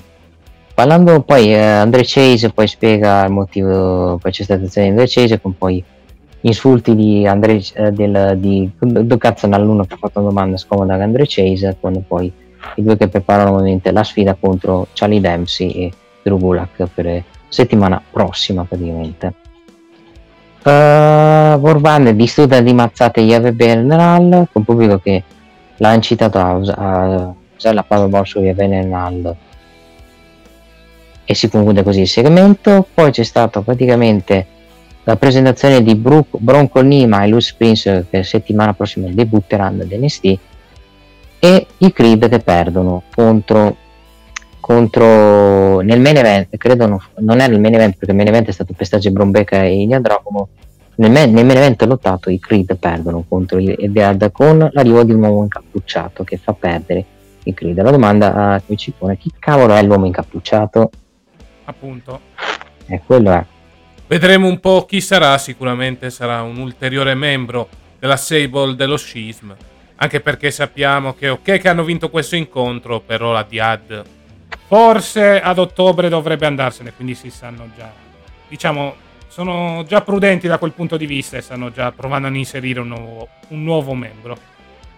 Sui Creed, eh, domanda, ok, ti aspettavi che andassero via già, nel- già in questo match oppure secondo te dovevano andare sui main roster molto molto prima di quanto hanno aspettato? Ma secondo me questo è il timing perfetto perché, parliamoci chiaro, li hai tenuti ancora un po' per eh, togliere le ultime smussature, adesso sono pronti per fare il salto nel main roster a tutti gli effetti. Non mi sono dispiaciuti anche in quest'ultimo periodo con un'attitude leggermente comedy che può servire dal punto di vista dell'entertainment, eh, della mix skill. Però ormai avevano fatto tutto quello che potevano fare nel brand di sviluppo. Credo sia arrivata l'ora e credo che il timing sia perfetto perché con la situazione dei titoli di coppia un po' deserta per quanto riguarda il main roster è giusto che arrivino forze fresche ad aiutare. Sì, allora che veramente mai tanta gente in, uh, ormai in quegli NST. Esatto. E vediamo dove li, li collocano. Che in questo momento, secondo me, l'unica collocazione per dare, avere più spazio è Spondero per loro. Esatto. Vediamo se lo metti nel, a fianco alla Academy. Penso, sinceramente. Che comedy la Academy non ci li vedo. Chris Brothers fa comedy. In questo Ma momento. non credo più che altro potrebbero utilizzarli per qualche promo, qualche confronto. Non tanto face contro heel, più che altro da face contro face, qualche promo lì per far vedere le similitudini tra i due gimmick. E la prima faida sarà con gli indiani. Penso se la prima faida è con l'Indusher. Eh, potrebbe essere un'ipotesi. C'è anche l'Indusher che è sparito negli show comunque. Evidentemente i piani in India sono andati a farsi, ben- a farsi benedire ancora una volta. Ovviamente non, eh, dopo il bellissimo match che hanno fatto con Cedric Alessandro Setobelgi ha detto no, meglio Eh. non farli combattere dopo il disastro che hanno fatto in quella di E poi cosa ci, ci sono? E parlando di, di match NST Underground, diciamo per come è stato proposto mi è piaciuto di più quello rispetto a quello registrato che facevano nel, nel, eh, nel Performance Center. Ma più che altro era l'idea di due che si menavano a tutti gli effetti. Secondo me è stato un buonissimo incontro tra i due. È finito con eh, un KO tecnico. Alla fine hanno portato avanti una contesa intelligente basata molto sull'MMA e non su un mappazzone come era il Raw Underground all'interno del Thunderdome. Sì, vittoria di Ritorp che ha fatto sottomettere Demon Camp, faida finita, perché Demon Camp ha tre sconfitte consecutive. L'highlight de- de- nel post match è, è il buon Gabe Stevenson che rifila belli to belli a tutti a tutti quelli che c'erano praticamente del pubblico praticamente e, e noi ci chiediamo servirà per farlo iniziare a debuttare nel roster no perché pare che si prenderà un passo dal wrestling pare Gabe Stevenson Bene, una situazione che sta raggiungendo i limiti del grottesco. Stevenson. Quantomeno se si prende una pausa dal wrestling, si alleni al performance center una tantum, ecco, per migliorare certi aspetti in vista di- del futuro, nel caso.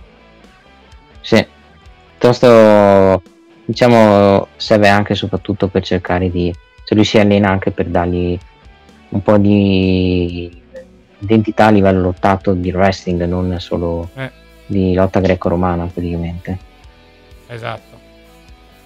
Comunque bella prestazione anche di Dembestino, sono fatto buone, dei buoni belli belli super si segnò, e anche dei gemma super buoni che ti fa capire che comunque la, la base c'è, deve solo lui volerlo e migliorare soprattutto per diventare un futuro lottatore in WWE, visto anche che è stato strapagato in quel, in quel della WWE, visto che è stato un investimento, gli ultimi investimenti che ha fatto Vince prima dei, dei casini che si sono successi.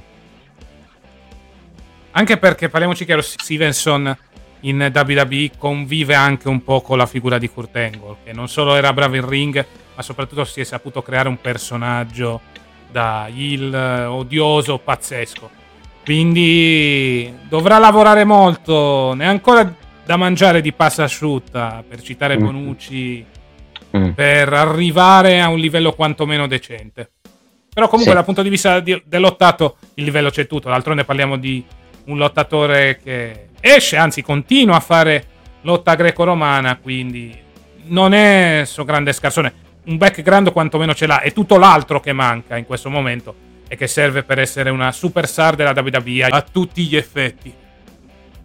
Sì. Eh, questa è stata appunto Destino, una buonissima puntata. Ha aperto varie strade anche per Great American Bash. Sì.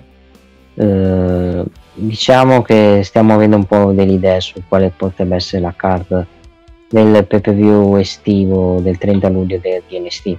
Comunque ci siamo stati facendo l'idea di un Carmelo Is contro Team Dominic Mysterio, di un match tra Mustafa Ali contro Wesley e, e poi vedremo la questione di titolo femminile perché lì non si sa ancora niente praticamente.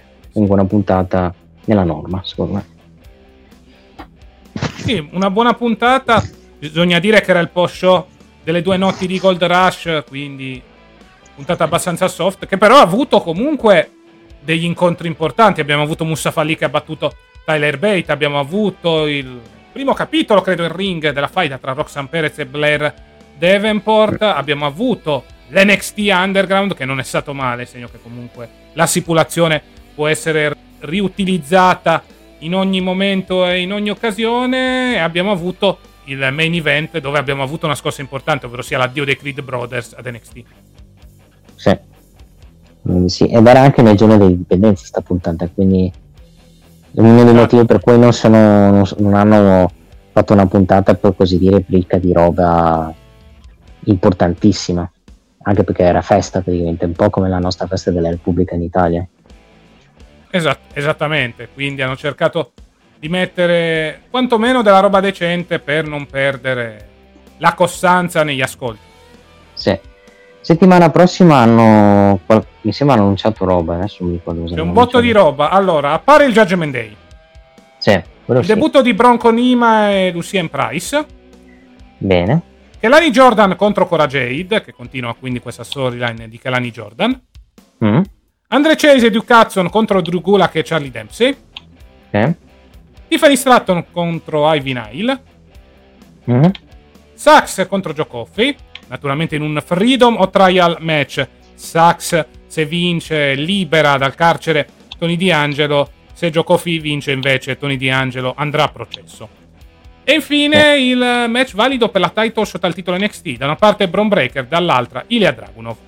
Ah, title shot. Sì, quindi potrebbe anche vincere Breaker per fare la bella con Ace nel caso.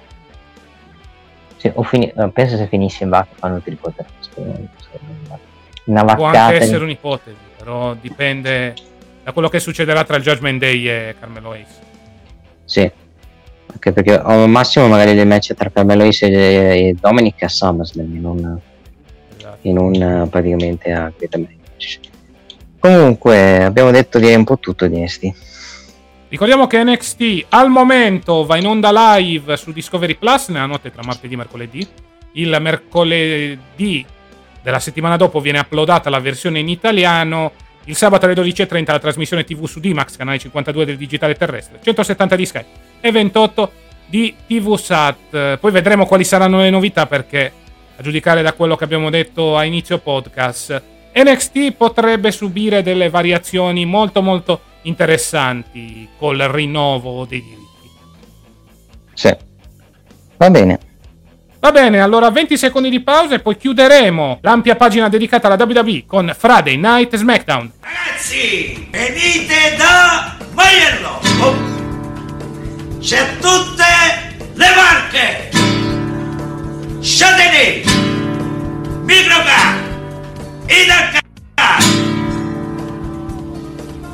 AIXA Meta! Una vasta gamma di usato! I ricambi carrozzeria! Ricambi che altro volete? Maiella suona pure la chitarra. Mamma mia ragazzi! Una vasta gamma di usato ragazzi e rieccoci qua per parlare di quanto accaduto in quel di SmackDown. Sono accadute cose anche molto molto importanti. 35 minuti di promo nel treble court del Bloodline, perché hanno, che hanno praticamente occupato lo show. Perché comunque il promo della Bloodline è praticamente Reigns che sembra voler arrendersi, dare, riconoscere Joe Uso come troubleshoot e e alla fine poi tradisce di nuovo, frega Jay Uso facendo un no blow per poi usare questa tattica per infortunare Jimmy Uso praticamente. che mi fa capire e mi fa pensare che Reigns e Jay staranno, costruiranno la faida senza Jimmy di mezzo e poi in quelli SummerSlam potrebbe esserci il colpo di scena, ovvero Jimmy Usos che gira contro Jay. Può essere un'ipotesi, a tutti gli effetti, in questo modo costruisci il singolo Jay Uso, più che altro Jimmy potrebbe essere colpito dal seme della gelosia per quanto riguarda il titolo di Tribal Chief eh, e potrebbe interferire nell'incontro. Poi, naturalmente, più avanti dovrai inventarti la ribellione di Jimmy a tutti gli effetti e poi quella di Solo. Con Solo stanno già iniziando a mettere qualche semino con lui che un po' titubante consegna la collana a Roman Reigns. Assolutamente sì, puoi, puoi fare così, puoi fare assolutamente così. Bisogna capire con Solo quando vogliono fare questo, questo split stile Battista Triple H, se farlo dopo WrestleMania o, o nel periodo di gennaio dando la Rumble su Sikoa se non vuoi andare con Cody. Cioè, esatto. un, un, po', un po' di dubbi su questa cosa. Più che altro bisogna capire se... Allora, loro devono capire. Stai continuando questa storyline della Bloodline all'interno di SmackDown. Sì. Vuoi dare il titolo a uno dei, dei cugini, ovvero sia, mettiamo caso, Jay Uso, Jimmy Uso, Sikoa o vuoi dare il titolo a Cody? Sul piano, il piano del Mezzer dice che il piano attuale ancora è Race Cody per WrestleMania 40, quindi... E, a mio avviso sarebbe anche quello più credibile, perché per carità, ci sarebbe tutto che Jay vincesse a SummerSlam, non, non sarei a scandalizzarmi da quel punto di vista, o anche solo e Jimmy in virtù della storyline. Però puoi raccontarla in maniera lineare, nel senso Roman Reigns che va da solo a combattere contro Cody Rhodes a WrestleMania, magari solo con Eyman Manager, e poi perde. Sì, può essere anche così. Secondo, allora, secondo me è uno dei motivi anche per come girano il Jimmy anche per il fatto che non vogliono dare, non vogliono, se mai volessero pushare Jay e dargli il titolo, secondo me come ipotesi che poi secondo me non succederà fanno questa cosa del torneo di Jimmy Uso per costruire in singolo con vittorie e risultati Jay Uso piuttosto di dargli il titolo senza, aver, senza avergli dato delle vittorie costanti. Mm. perché se fossimo nelle, nelle W ranking Jay Uso non dovrebbe essere lo sfidante di, di Roman Reigns se fossimo nelle W conoscendo Tony Khan. Vedendo che non, non siamo nelle W Jay Uso anche con una storyline dove ha fatto pochi match ma però è credibile a livello di storia è lo sfidante sarà lo sfidante ovviamente di Roman Reigns per SummerSlam praticamente e la strada che, si, che credo che si, possa, che si vada è con Jay che perde che sta per vincere nonostante abbia avuto gli aiuti di solo con Jimmy che poi glielo mette in quel posto mm. con, con il turn con Reigns e poi mantiene in cintura nei due PPV dove Reigns non ci sarà Payback e Fastlane fai Jimmy contro Jay per due volte poi in Arabia Saudita ti inventi qualcosa e vai avanti con un po' di situazione perché comunque bisogna arrivare con Roman Reigns campione a WrestleMania 40 con poi lui che perde veramente tutti tra cui anche Paul Heyman e, e lì usi solo lo splitter con solo non per magari girarlo face ma per farlo diventare lui nuovo capo tv girando, facendo un double turn, ovvero solo Sikoa in Reigns face, per poi far tornare Reigns una persona non capo nelle table, ma una persona buonissima. Magari non Big Dog perché fa cagare il Big Dog come Gimmick, sinceramente. Sì, poi ovviamente c'è l'eccezione perché parliamoci chiaro, secondo me ancora cioè per carità Naturalmente questa è una buttata a tutti gli effetti, però non mi stupirei abbiano ancora un minimo di tarlo per fare Reigns contro The Rock. Mm-hmm. Che, che, detta così adesso è campata per aria, però non mi stupirei abbiano il piano in mente. Non per il titolo naturalmente, però per fare un passaggio tra virgolette di consegna. Sì, quello, quello assolutamente sì. Però bisogna vedere le condizioni di ma... The Rock se vuole lottare lui ma secondo me più, ogni volta che diciamo che The Rock viene poi non viene mai quello sì, esatto. secondo me The Rock non c'è neanche WrestleMania 40 secondo me ci, ci può anche stare. Cioè. L'ho buttata lì perché comunque se ne era parlato l'anno scorso, però anche lì bisogna vedere cosa vuole fare Dwayne Johnson. Sì, poi sinceramente tu ne, ne- dobbiamo sentire veramente la necessità di, rock, di The Rock in questa storyline della Bloodline. Ma per me per niente. Comunque è una storyline dove nemmeno è apparso Rikichi. Pensavamo sarebbe apparso, invece comunque non è apparso. Alla fine è tutto all'interno della Bloodline attiva. Sì, che poi hanno fatto all'inizio il segmento, si pensava alla fine l'hanno fatto all'inizio per fare prima il pestaggio e poi il segmento dove Jay vuole il match praticamente. che- che secondo me ha letteralmente più senso.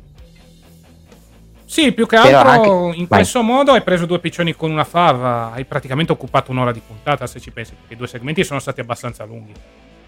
Sì, poi Kyron Cross è stato pure squasciato, il match è durato un minuto, povero Cristo. È tornato, per quello dico è tornato Vince. perché- Cioè, Kyron Cross, cioè, due settimane fa batte Styles, ok, che è stato aiutato da Scarlett. Poi fai un match di minuto e fai vincere Styles pulito. vabbè. Ma io fossi in Cioè- lui a questo punto, andrei nei W, ritornerei addirittura a Impact. Perché mi sa in WWE non c'è storia. Insomma, nei W non ci va perché nei W non se lo cagano nemmeno. Andrà all'impact, secondo me, se deve Eh, rifare. appunto. Ritorna Beh. assieme a Scarlett nel caso. Poi bisognerà vedere se... Vabbè, sono sposati, quindi credo che Scarlett eh, farà compagnia al marito nel caso. Perché ti dico, se vai nei W va con Legion e fa il job di Punk. Quello sì. Il job. Quindi evitiamo di mettere gente per far giocare per far vincere CM Punk soprattutto. Vedremo un po' cosa succederà per il resto. Match velocissimo. Vittoria da parte di Styles. Bene. Sì. Eh, Faida già distrutta in un match. Buona sapersi. Match- eh, lì so- sai cos'è? Sono, si sono resi conto che erano corti e hanno detto ragazzi avete un minuto. Perché la Bloodline ha occupato 35 minuti, accontentatemi. Anche un po' come nel segmento quello di, eh, del- per il triple threat femminile, che lì è stato quantomeno ha avuto un senso, ovviamente. Si sono menate, hanno fatto vedere che io Sky potessi incassare, è arrivato poi eh, Bianca Belair a impedire sta cosa. Esattamente. Che settimana prossima ricordiamo affronterà Asuka. Sì, finirà in vacca anche quello il match per, per di fare Eh il triple threat. e Hai messo in mezzo Charlotte. Si andrà di triple threat. Che ci sa anche per allungare un po' il brodo e non fare subito Charlotte contro Bianca. Sì, come dire qualcuno, poi, poi c'è Charlotte, come dire qualcuno, quindi ce la troviamo sempre lì. a un- tasse, Charlotte che anche se perde un'opportunità titolata, la riacquista Eh. dopo poco. Sì, perché praticamente lei, se, se, se non gli dà la tetto shot si lamenta e richiede il rilascio, conoscendo l'ego che ha. Se ne va a collision dal Sì. marito. Sì, per, per, far- per dominare la divisione femminile dei W, così provi altri sfracelli nei W in divisione, soprattutto. Poi, vabbè, sulla puntata, a parte la roba della Bloodline, non è che succede, è successo tanti. No, un'altra cosa che mi è piaciuta è Grayson Waller, come hanno proposto Grayson Waller questa settimana. Bisogna Perché dire, lo stanno Waller quantomeno è andato alla pari Vai, vai. con. Edge. No, perché quantomeno Vai, è andato alla pari dici? con Edge, no? Ok. Ho detto Grayson Waller quan- aveva fatto quantomeno ha fa- fatto il Grayson Waller quello di NXT dove si è comportato da stronzo con Edge dicendo sappiamo benissimo tutti cosa sei venuto qua a fare che fra un mese ti ritiri.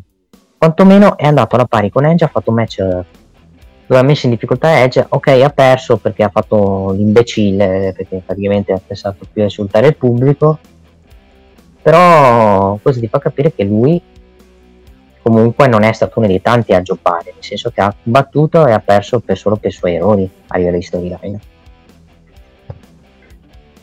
Sì, più che altro c'era la paura che Grayson Waller si trasformasse in un simile Elias, che praticamente le prendeva da tutte le leggende senza opportunità di rivincita.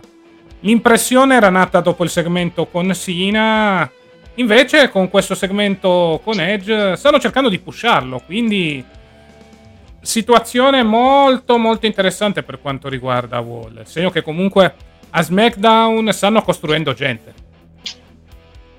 Sì, la domanda è adesso, adesso vabbè, questo vuole cosa farà e quello ce lo chiediamo tutti, ma Edge cosa farà? Cosa, Esatto. qual è il suo piano di ritiro? Se veramente poi si ritira, perché lui dice in storyline non si ritira, però sappiamo benissimo che fra un mese non gli scade il contratto, cioè chi, cosa faresti fare ad Edge a SummerSlam? Ma non saprei. Qualche mese fa ti avrei detto Christian dopo aver finito la storyline con Jungle Boy e W. Adesso No. Christian ha la sua storyline con Luciasaurus. Boh. Eh.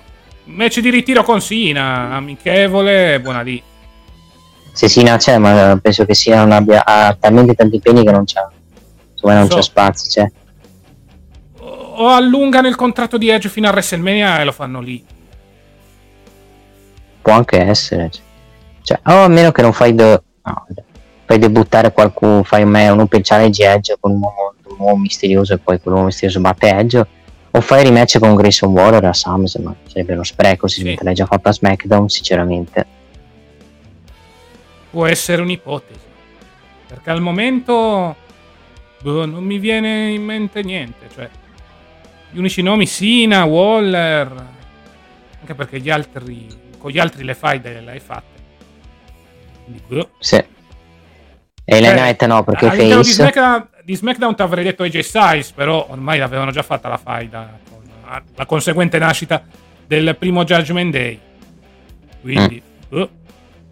Ma ci sei tu Ashley, Ma lei è sparito, cioè, o Esatto. lei si ritorna per la faida con Wyatt, perché ancora devono finire sta faida, non so. E anche la Wyatt vorrei capire quando cazzo torna, Esatto. perché lì anche lì è un bel mistero praticamente. quindi, boh. Non lo so io, non lo so neanche io sinceramente. Perché oh, Proviamo a pensare a qualche nome da Raw, però, boh, contro Gunther. Ma lui è SmackDown, il problema è che Edge è di SmackDown, cioè, Eh, quando so. era Raw. È quello il problema. Se fai Austin Theory, mm, tiri Stati Uniti. Mm, No, sinceramente non ce lo vedo. esatto. Mm, Non saprei veramente contro chi. Poi sai che poi Edge potrebbe neanche combattere a SummerSlam perché non hanno piani. Può essere stata una tantum al Madison Square Garden, vista l'occasione, buona lì. Sì. Però se non hai piani di ritiro di Edge, te- o, st- o stai facendo un piano per farlo ritirare a WrestleMania o semplicemente sai che cazzo fargli fare. Può anche essere Esatto. quello. Quello è. Sì. Non so, non so, vediamo quello che succederà con Edge, però in questo momento mi sembra che sia la priorità per la WWE Edge, fargli fare match di ritiro. Io te li ho detti i nomi. Sina. Mhm. A questo punto, se devi fare sul breve termine, vai con Waller. Perché comunque, almeno racconti la storia di Waller che è concentrato e batte Edge e gli metti un bel razzo nel sedere. Sì, Dal punto di vista del push, si intende, naturalmente. ovvio, ovvio, ovvio. Sì. Parlando poi di altre cose, poi cosa è successo? Eh, Austin Theory mantiene il titolo contro Sheamus con l'interferenza di Pretty Daddy. Sheamus perso come un imbecille in sto match perché ha pensato più a fare il bro kick all'altro dei Pretty Daddy piuttosto di farlo a Theory. Bro kick all'altro, roll up e per sconfitta, un po' da scemo. Cioè, anche qui Austin Theory mi sa, adesso da quando è passato SmackDown il regno un po' negli sti- ah, non che a Raw eh, stesse facendo un regno interessante, però è andato a SmackDown e è calato ancora di più sul regno a livello di interesse. C'è, c'è bisogno di un mid-carder forte, secondo me, a togliere il titolo.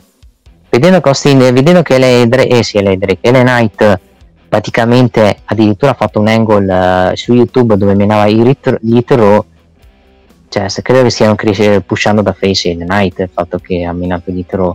Su YouTube di, Smack, di WWE e SmackDown hanno fatto sto angle, rendi conto. Sì, più che altro Theory è veramente in una situazione in cui non eh, sanno cosa fare.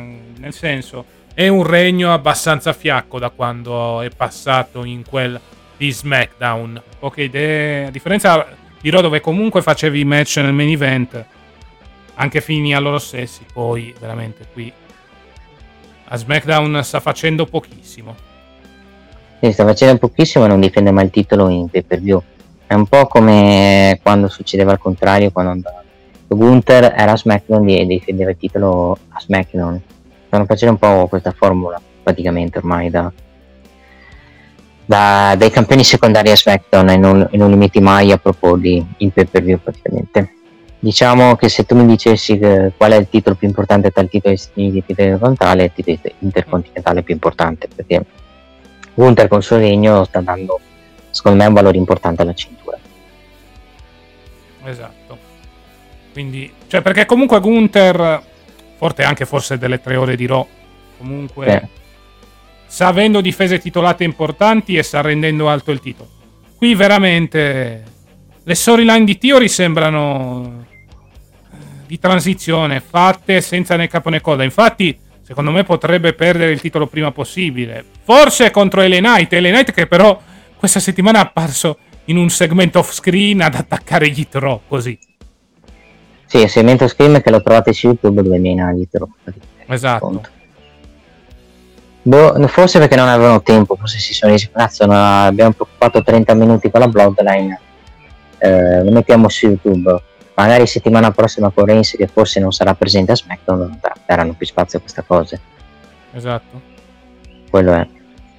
Boh, eh, io darei il titolo in Night anche per fare un cambio di cintura secondario, visto che titolo, da, quando, da quando il titolo Stintiri, Stintiri non è che stia volando tantissimo di interesse, secondo me. No, anche secondo me non sta volando moltissimo di interesse, ma anche quando ho visto tipo ieri che aveva fatto un promo, eh. cioè è rimasto fermo al personaggio di WrestleMania. Cioè, ho battuto Sina, ok, grazie. Sì, Poi manco l'ha battuto più pulito, ma vabbè. Un fan ti rispone sti cazzi perché sinceramente Sina di adesso eh. lo, non ha lo stesso importanza di Sina di tanti anni fa, praticamente. Esatto. Pure Beh, mi dispiace sia un po' questa situazione istritire che è una situazione un po' di, di stallo. Mi sa che per svegliarlo devi togliere la cintura, che se no non vedo, non vedo altri piani per lui, praticamente. Sì, naturalmente uh, un altro repackaging, però quantomeno no, devi dare una scossa al personaggio. Quello assolutamente sì.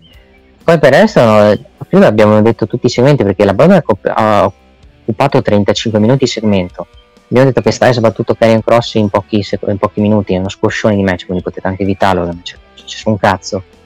Poi segmento dove si menano tutte e tre le sfida, tutte tre sfidanti per fare di Summers con pure la, quella che incassa la valigetta, ovvero io Sky, e poi il match tra Edge e Gray, il Grayson Waller effetto che porta poi Edge contro Grayson Waller più avanti con Edge che batte Grayson Waller.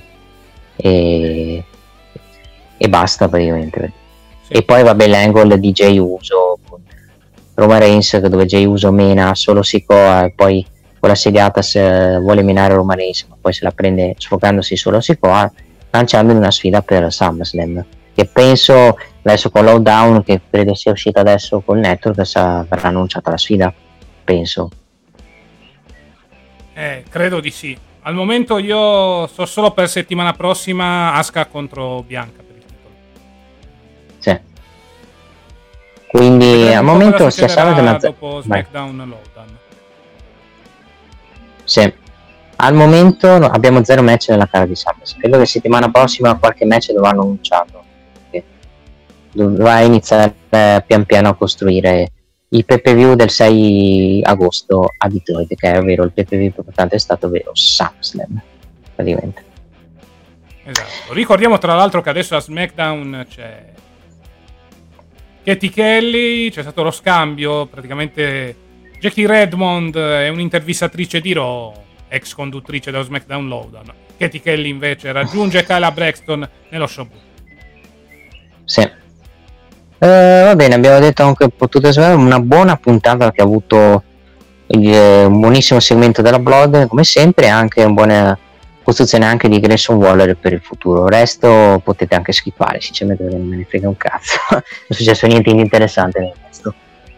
Esattamente. Ricordiamo, settimana prossima, match valido per il titolo femminile, da una parte Asuka, dall'altra Bianca Belair, sicuramente interverrà Charlotte. Al momento è questo l'unico match annunciato. Ricordiamo che SmackDown va live su Discovery Plus il martedì del, della settimana dopo la versione in italiano viene uploadata sempre sulla piattaforma streaming e poi l'appuntamento il martedì alle 23.15 su Dimax, canale 52 del digitale terrestre, 170 di Sky e 28 di TV Sat.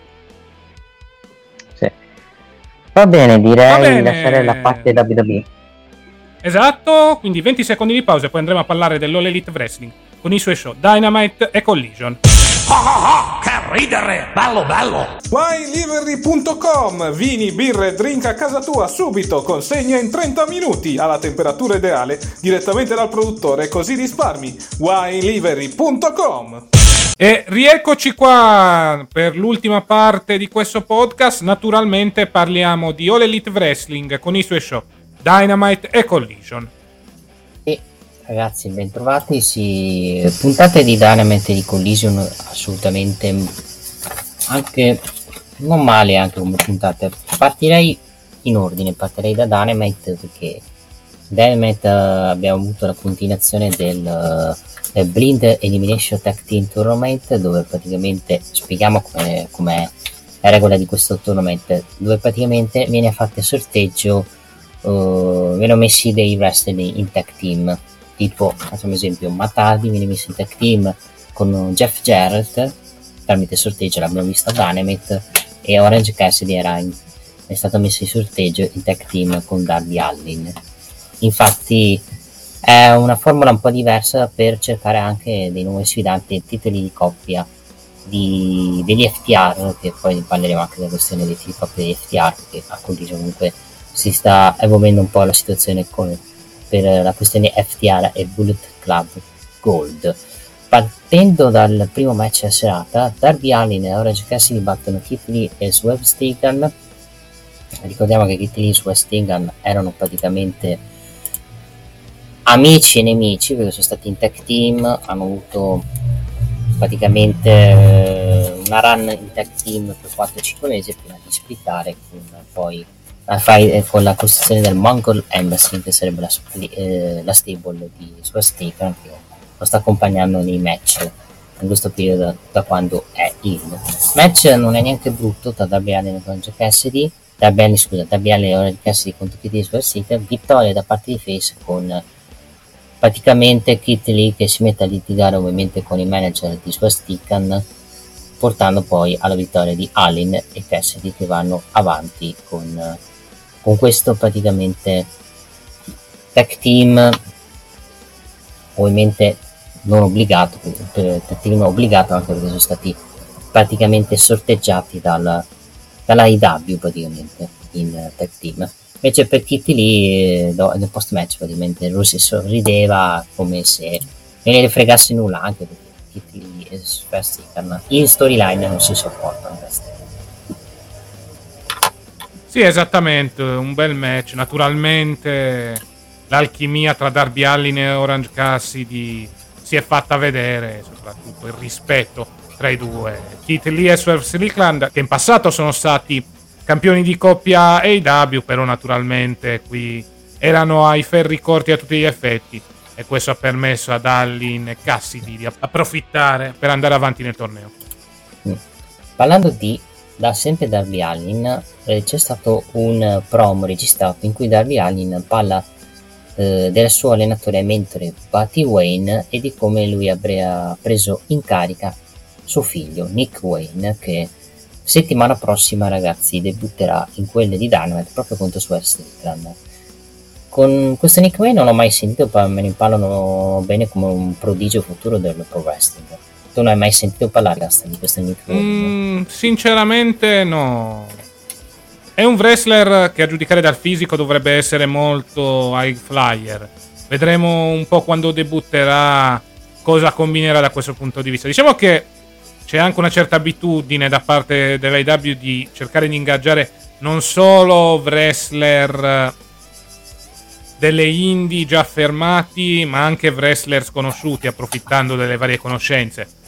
Qui parliamo del caso di Nick Wayne in quanto è l'allievo di Darby Allin, ma un altro esempio su tutti è John Andretti che era uscito dal nulla su consiglio di Chris Jericho.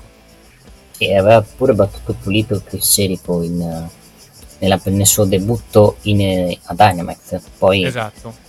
sappiamo benissimo che è finito un po' negli sticazzi in questo periodo, segno che deve ancora, deve ancora crescere il buon Ashton Andretti.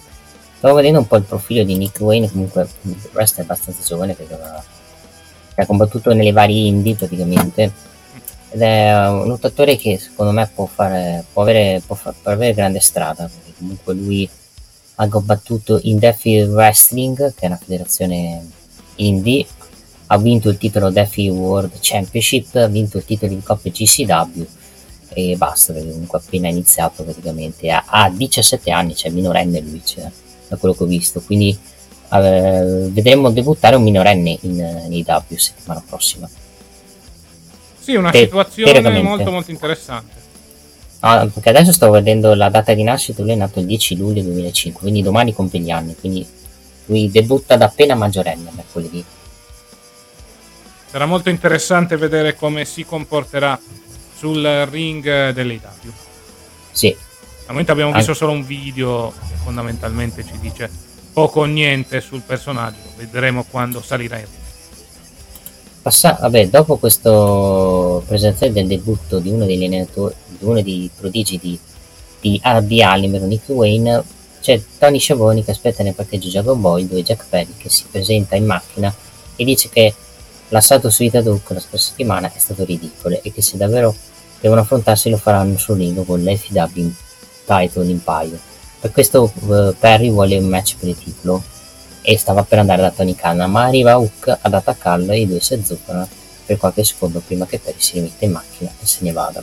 Quindi con cui questa rivalità diventata praticamente personale con un Jack Perry praticamente che vuole assolutamente un titolo singolo in EW quindi l'unico titolo singolo secondo lui ancora disponibile libero visto l'occupanza dei titoli TNT da parte uno di Chris, eh, da Christian Luciosarus, l'altro da parte GF, l'unico il titolo FTW, quello di, quello di Hook praticamente, e vedremo nelle prossime settimane che succederà.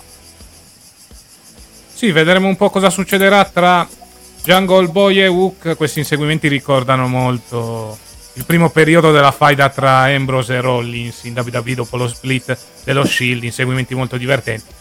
Naturalmente ci sarà qualcosa in mezzo, ovvero sia l'FTW title detenuto dal figlio di Taz. Vediamo se in, metteranno in mezzo Taz in questa rivalità, che già comunque Jungle Boy Jack Perry nel, nel promo scorsa settimana ha un pochino minacciato il, il padre di, di, Hook. Quindi vedremo se sarà coinvolto pure il padre commentatore di Hook. Sì. Video package dedicato a NGF and a Call dove stanno costruendo il loro team, dove prendevano culo per un ciccione in palestra, per dirti. E fanno ridere questi tipi, non è che stanno piano piano avendo, costruendo un'alchimia, perché comunque quando hanno insultato Tony Sciavoni era un'alchimia praticamente. Ma io credo che l'obiettivo sia quello, vincere il torneo e andare per i titoli di coppia, poi lì iniziano nuovamente i dissensi. Sì, perché il torneo, ricordiamo ragazzi che è un torneo per la title shot, non per vincere di coppia, dove in questo momento è un torneo anche abbastanza particolare, l'abbiamo già spiegato che questo torneo è fatto da tech team messi a caso, l'abbiamo visto, a parte essere messi a caso, sono messi tramite un sorteggione. E, e mi dà anche un po' di da sta cosa, se vogliono perché potrebbero anche andare in fondo con EGF and Call oltre a vincere il torneo, ovvero dargli momentaneamente i titoli di coppia per poi farli riperdere e farli scrittare. Però in questo momento per, per arrivare a All Out, che, che penso sia il match di All Out, quello tra EGF and Call, di, di dargli i titoli di coppia credo che sia la soluzione migliore, anche perché se il match perché penso comunque gli FTA non perdono i titoli di coppia contro il Bullet Club Gold, perché parleremo comunque a Collision. Io penso che o lo fai a Brandon Guts, che è per due settimane, o aspetti magari ancora due o tre settimane, magari il primo agosto, e magari fai vincere il, magari il Bullet, eh, non il Bullet Club, magari FTR, e a fare il culo gli splitti la NJF e Anacool perché credo sia forse la strada più per quelli però ragazzi non escludo addirittura che possano vincere i titoli coppia per magari una o due settimane per far credere che stanno creando un grande legame di amicizia e poi alla fine ci troviamo i due che si odiano ancora di più cioè più se avete capito praticamente. Uh, andando avanti andando avanti un po' video package eh, con gli allenamenti abbiamo avuto gli acclaimed e, e Daddy S, ovvero Mascaster, Anthony Bowens Billy Gunn che battono The Blade e Polly Poison. Vabbè, un match che si poteva tranquillamente fare a Rampage, questo qui non, non ho capito dove gli mettono a Dynamite questo, match, questo trios match praticamente, ma è tutto servito per poi fare un, uh, un promo poi con Harley Carmo che promette che riuscirà a far unire Bowens alla KTV e la tipa promette che ha una sorpresa per loro la settimana prossima di essere nel dubbio gli dice Saki probabilmente. Quindi Sì, alla fine match eh, tranquillo, si poteva fare tranquillamente a Rampage, visto che la faida tra gli Acclaimed e la QTV è abbastanza di quarto quinto piano. Alla fine hanno optato per metterli in quel di Dynamite, quantomeno per dare una vetrina a uno dei tag team più over eh, della federazione di Tony Khan. Sì, che in questo momento è un po' lì in stand by nella divisione trios che è occupata dalla, dalla, dalla, dall'House Black che avrà una faida con Andrade e altri due che poi ne parleremo. Uh, poi un promo dedicato a Eddie Kingston che durante il weekend ragazzi ha, ha vinto il titolo New Japan Strong Open Way Champion battendo Kendall con John Morrissey che parla della sua amicizia con Kingston che è rimasta la stessa da quando si sono conosciuti dal, nel 2009. Mossi si chiede perché Kingston rimanga così attaccato al passato. Il suo sogno è di vedere un Kingston che pensa al futuro e diventi ciò che la gente vuole vederlo diventare. Provo anche un po' motivazionale di Mossi e Danny Kingston. Vediamo cosa porterà, anche perché di Kingston voglio capire se entrerà nel Blonde and Guts che al momento vede due posti occupati, uno per il, il posto quello delle, dell'Elite e l'altro del Black Combat Club, anche per esigenze di infortunio visto che si era fatto male Brian Dennis al braccio che costringe poi a dover trovare dei sostituti e, tra poco ne, ne, parleremo di chi può essere sostituito perché c'è un promo interessante tra poco di, sì vedremo un po' cosa succederà e soprattutto vedremo quali saranno i team che entreranno nel Blood and Guts sì. parlando, uh, parlando poi di altre cose ma tardi nel backstage con Antaket Reggie City e sai il suo tag team partner che è Jeff Jarrett non Jeff Hardy come si pensasse poi Willy Newton in un promo registrato dice che è lui il favorito per il suo match contro Kenny Omega di stanotte perché Omega è stanco, malcoce e lui lo ha già battuto, visto che l'ha appinato nel match di Double Notting dove è arrivato Takeshi a far perdere il, l'Elite praticamente. E parliamo del promo forse interessante della puntata, ovvero Chris Jericho che praticamente arriva da Babyface nell'arena del Battle Tank in quanto lui è di casa dove Jericho dice che ultimamente le cose non sono andate come voleva lui e che se si sente che c'è bisogno di cambiamento.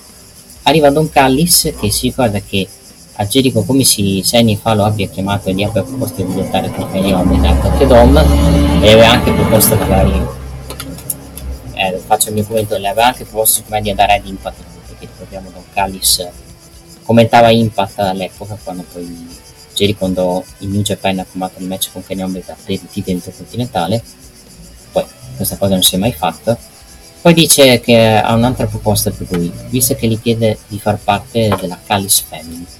Jericho dice che lui non si unisce alle stable lui le forma poi soprattutto dice che ci penserà praticamente. Quindi ci fanno um, la, la, strada dell'ultimo partner da parte del Black Combat Club penso sia Jericho perché vedendo che roster che hai io in questo momento non vedo chi possa occupare la, il quinto slot de, del Blonde and Guts da parte del Black Combat Club visto che il roster è abbastanza, non è abbastanza pieno di gente che ha avuto a che fare in maniera positiva con il Black Combat Club sì, bisognerà vedere un po' la situazione. Jericho, secondo me, è forse il nome più spendibile all'interno del Blood and Guts, in virtù anche del suo passato con Don Callis. Eh, alla fine serve un nome di rilievo e lui può essere quel nome che può sostituire Danielson all'interno del team Blackpool Combat Club. Sì, eh, secondo me è il giusto nome anche perché se vogliamo ragazzi vogliamo ricordare eh, questa storyline ha avuto anche un po' di intoppi tra il infortunio di Brian Danielson problemi fisici di altri lottatori che ci sono nel roster. Cioè diciamo che è una faida che ha avuto molte defezioni perché anche Omega pare non fosse in ottime condizioni quindi l'hanno un po' limitato a livello di match ovviamente che ci può stare anche perché ragazzi Omega ha fatto il giro tra Giappone e negli Stati Uniti, quindi giustamente deve farsi un po' di riposo per evitare poi di trovarlo, evitare che possa avere ricadute al ginocchio che lo ha tenuto bloccato per quasi 6-7 mesi. Quindi DW vuole non, non spendere le energie con Omega per tanto tempo, anche per soprattutto evitare ricadute che eh, già ha avuto l'AW ha perso uno come Brian Andrews se, se si mette a perdere uno come, come Kanye Omega credo sarebbe molto molto pericoloso per i W quindi giustamente lo limita a livello lottato facendolo che battere una settimana mm, e l'altra dopo la fa, lo fa riposare anche perché Omega gira tra Giappone e Stati Uniti a livello di stress a livello fisico gli, gli fa perdere tante emozioni esattamente quindi vedremo un po' cosa succederà. Passando poi ad altre cose della puntata, perché poi sono successe uh, video package di, della rivalità CM Punk e Samoa Joe che, che si è spostato per molti anni e che vedremo e ne parleremo tra poco del loro match di collision Rory Strong nel backstage con un medico che gli dice che ha ancora bisogno di tempo per riprendersi arriva con la sincerasse condizioni Strong con questo ultimo che gli chiede quale sia la situazione con Jeff poi gli dice di non preoccuparsi e che ha tutto sotto controllo, ma Strong non sembra convinto. Puzza puzza fatto che Cole fa fin- fa, fa, farà la finta amico di Jeff per fregarlo. E eh beh, ovviamente. Come è giusto che sia anche per avere poi questa benedetta title shot che mm. non gli è stata data nonostante il pareggio che c'è stato tre settimane fa da Dynamite.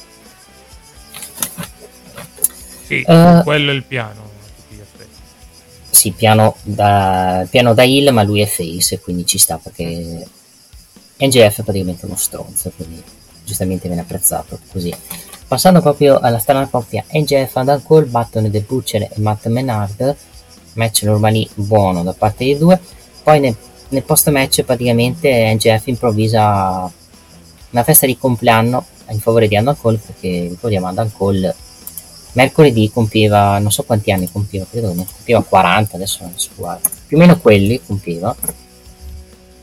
34 anzi, compiva 34 anni il buon Adam Cole con poi una torta, di, una torta piccola data al, ad Adam Cole che poi viene eh, spalmata ai danni di, di NGF con poi Adam Cole gli dice grazie per aver fatto tutto con dove in precedenza prima Adam Cole e no, più che andare con in precedenza NGF aveva fatto pure dei canti in favore di Cole con quello che poi ha detto fermati eh, fermati non, perché mi stai facendo irritare. Alla fine diciamo che eh, Cole ha apprezzato tutto nonostante le robe ridi, le, la, la torta piccola e, e soprattutto il, il canto in favore suo praticamente. Sì, segmento e... prettamente comedy per continuare questa strana coppia di MJF e Adam Cole. Sì, che sembra la coppia Matardi MVP, un pochino. Sì, l'impressione è quella. Cioè. L'ispirazione a tutti gli effetti sembra essere Matardi MVP. Cioè. Una coppia che al momento sembra avere addirittura un minimo di alchimia e di convivenza sana, poi quando arriverà il momento di difficoltà ritorneranno i problemi iniziali. Vediamo se andrà anche quanto andrà in vendita questa maglia, nel senso quanti soldi faranno dalla maglia Parrot Baby, quella di NGF. Potrebbe... Eh sì. Se, se, la, se fu, dovesse funzionare tanto bene questo tag team potrebbero anche, darle, potrebbero anche dargli i titoli di coppia, però vedendo che NGF e Cole andranno molto probabilmente uno contro uno in quel di all out perché di all credo non lo usano questo match penso che non, non ci sarà nessun, nessun tech, più che tech team nessuna vittoria di TV Pop da parte di NGF da quello per quanto comunque stiano funzionando tra della classica strana coppia che non si sopporta dipende quanto vuoi continuare la storia se vuoi portarla per le lunghe fino a oltre all out allora ci potrebbe anche essere una vittoria di titoli coppia se però ah, poi finire a all out barra all in a questo punto devi farli finire il, cioè, entro quel periodo. Anche perché fondamentalmente ti ritroveresti senza una difesa titolata sia per Wembley che per uh, out. Sì e poi dovresti trovare degli sfidanti in NJF che esatto. in questo momento cioè a meno che non vuoi fare un match, di, un match dove Range F e CM Punk per l'Inghilterra dove CM Punk dice di essere stato, non aver mai perso il titolo io non vedo altre strade per Range F. Quindi cioè, io, io credo che alla fine penso non vinceranno i titoli di coppia. Faranno il match con gli FTR lo faranno ad agosto. Anche perché fa la Blood and Guts eh, credo sia molto rischioso soprattutto perché verrebbe messo in secondo piano sto match. Faranno tipo il 26 che ne so 26 luglio ad Dynamite o il 3 agosto ad Dynamite e lì poi la finiamo là con poi l'ufficialità del match tra Cole e Jeff. E lì bisognerà solo capire se lo fanno in Inghilterra o lo faranno all'All Out perché dobbiamo anche ricordare che comunque. All Out va in pay per view o lì no purtroppo esatto. quindi ed è stata forse cosa succederà è stato secondo me anche un errore secondo me fare un, un evento a Wembley però non, me, non metterlo in pay per view cioè ok è esclusivo per gli inglesi però col fatto che hai fatto un sacco di hai fatto 70.000 spettatori per, a livello di palasport cioè qui le W secondo me non è che si sia organizzata benissimo perché io non avrei prima cosa fatto all out a Chicago di nuovo come hai fatto l'anno scorso perché fai passare il messaggio che le W ha solo queste città praticamente per, per fare i grandi eventi in pay per e se fai continuamente tanti eventi sempre nelle stesse città poi un, uno che è appassionato dell'AW e, e, e, va a vedere gli show dopo un po' si stanca perché dice cazzo io l'ho già visto il mese scorso perché dovrei andare a rivedere uh, e, ad esempio Dynamite, Rampage e il PPV cioè l'ho visto tre mesi fa cioè, quindi rischieresti di fare meno, spe- meno spettatori faresti più fatica a fare sold out rispetto a quello che facevi l'anno scorso secondo me.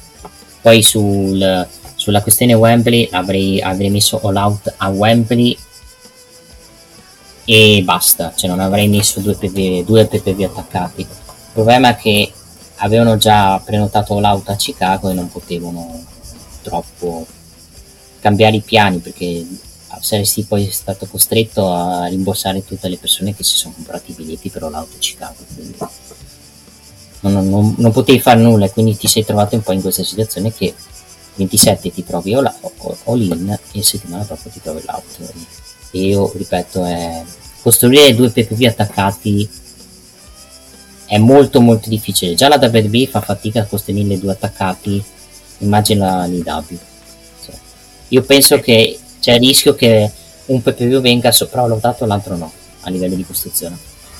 Uh, Passando invece ad altre cose, nella puntata, eh, dopo la vittoria di NGF, da quella Britt viene intervistata in backstage da Renetta Cat che le chiede conto del suo match valido per Owen Hart Foundation uh, Cup contro Ruby Soul. Baker dice che So parla troppo da quando è spalleggiata dalle sue amichette e poi dice che la So non le prenderà mai la cintura del Owen Hart Tournament che ha vinto l'anno scorso.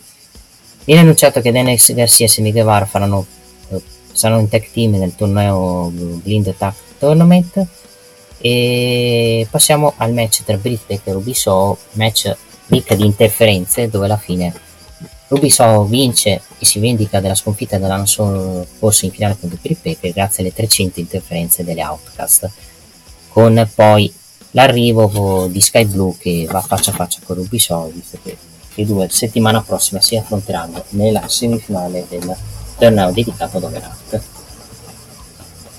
Ok, vedremo cosa succederà nelle prossime settimane per quanto riguarda la divisione femminile e soprattutto per la questione Outcast. Sì.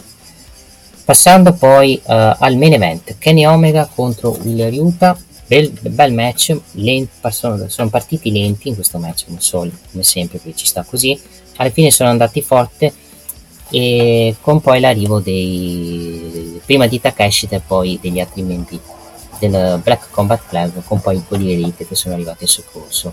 Nonostante l'interferenza di Takeshi da che momenti faceva perdere Omega Omega con la V-Trigger va, pinna il buon Villeriuta e vince. Con poi l'arrivo dell'Elite e di Hagan Page che vanno a salvare Kenny Omega portando a finire la puntata di Dynamite di, di questa settimana. Una puntata direi a parte forse uno o due segmenti mm, normalis, normali, niente di che secondo me. Sì, una puntata abbastanza normale, alla fine abbiamo avuto questo blind eliminator tag team tournament a fare da padrone. Vedremo cosa succederà nelle prossime settimane, anche perché comunque c'è ancora tempo sulla strada di All Out eh, hai due tornei che stanno arrivando alle fasi finali, ovvero sia il- questo torneo dei tag team e il torneo dedicato alla memoria di Owen. Velocemente parlo di Rampage perché comunque a Rampage sono successe cose proprio un minuto.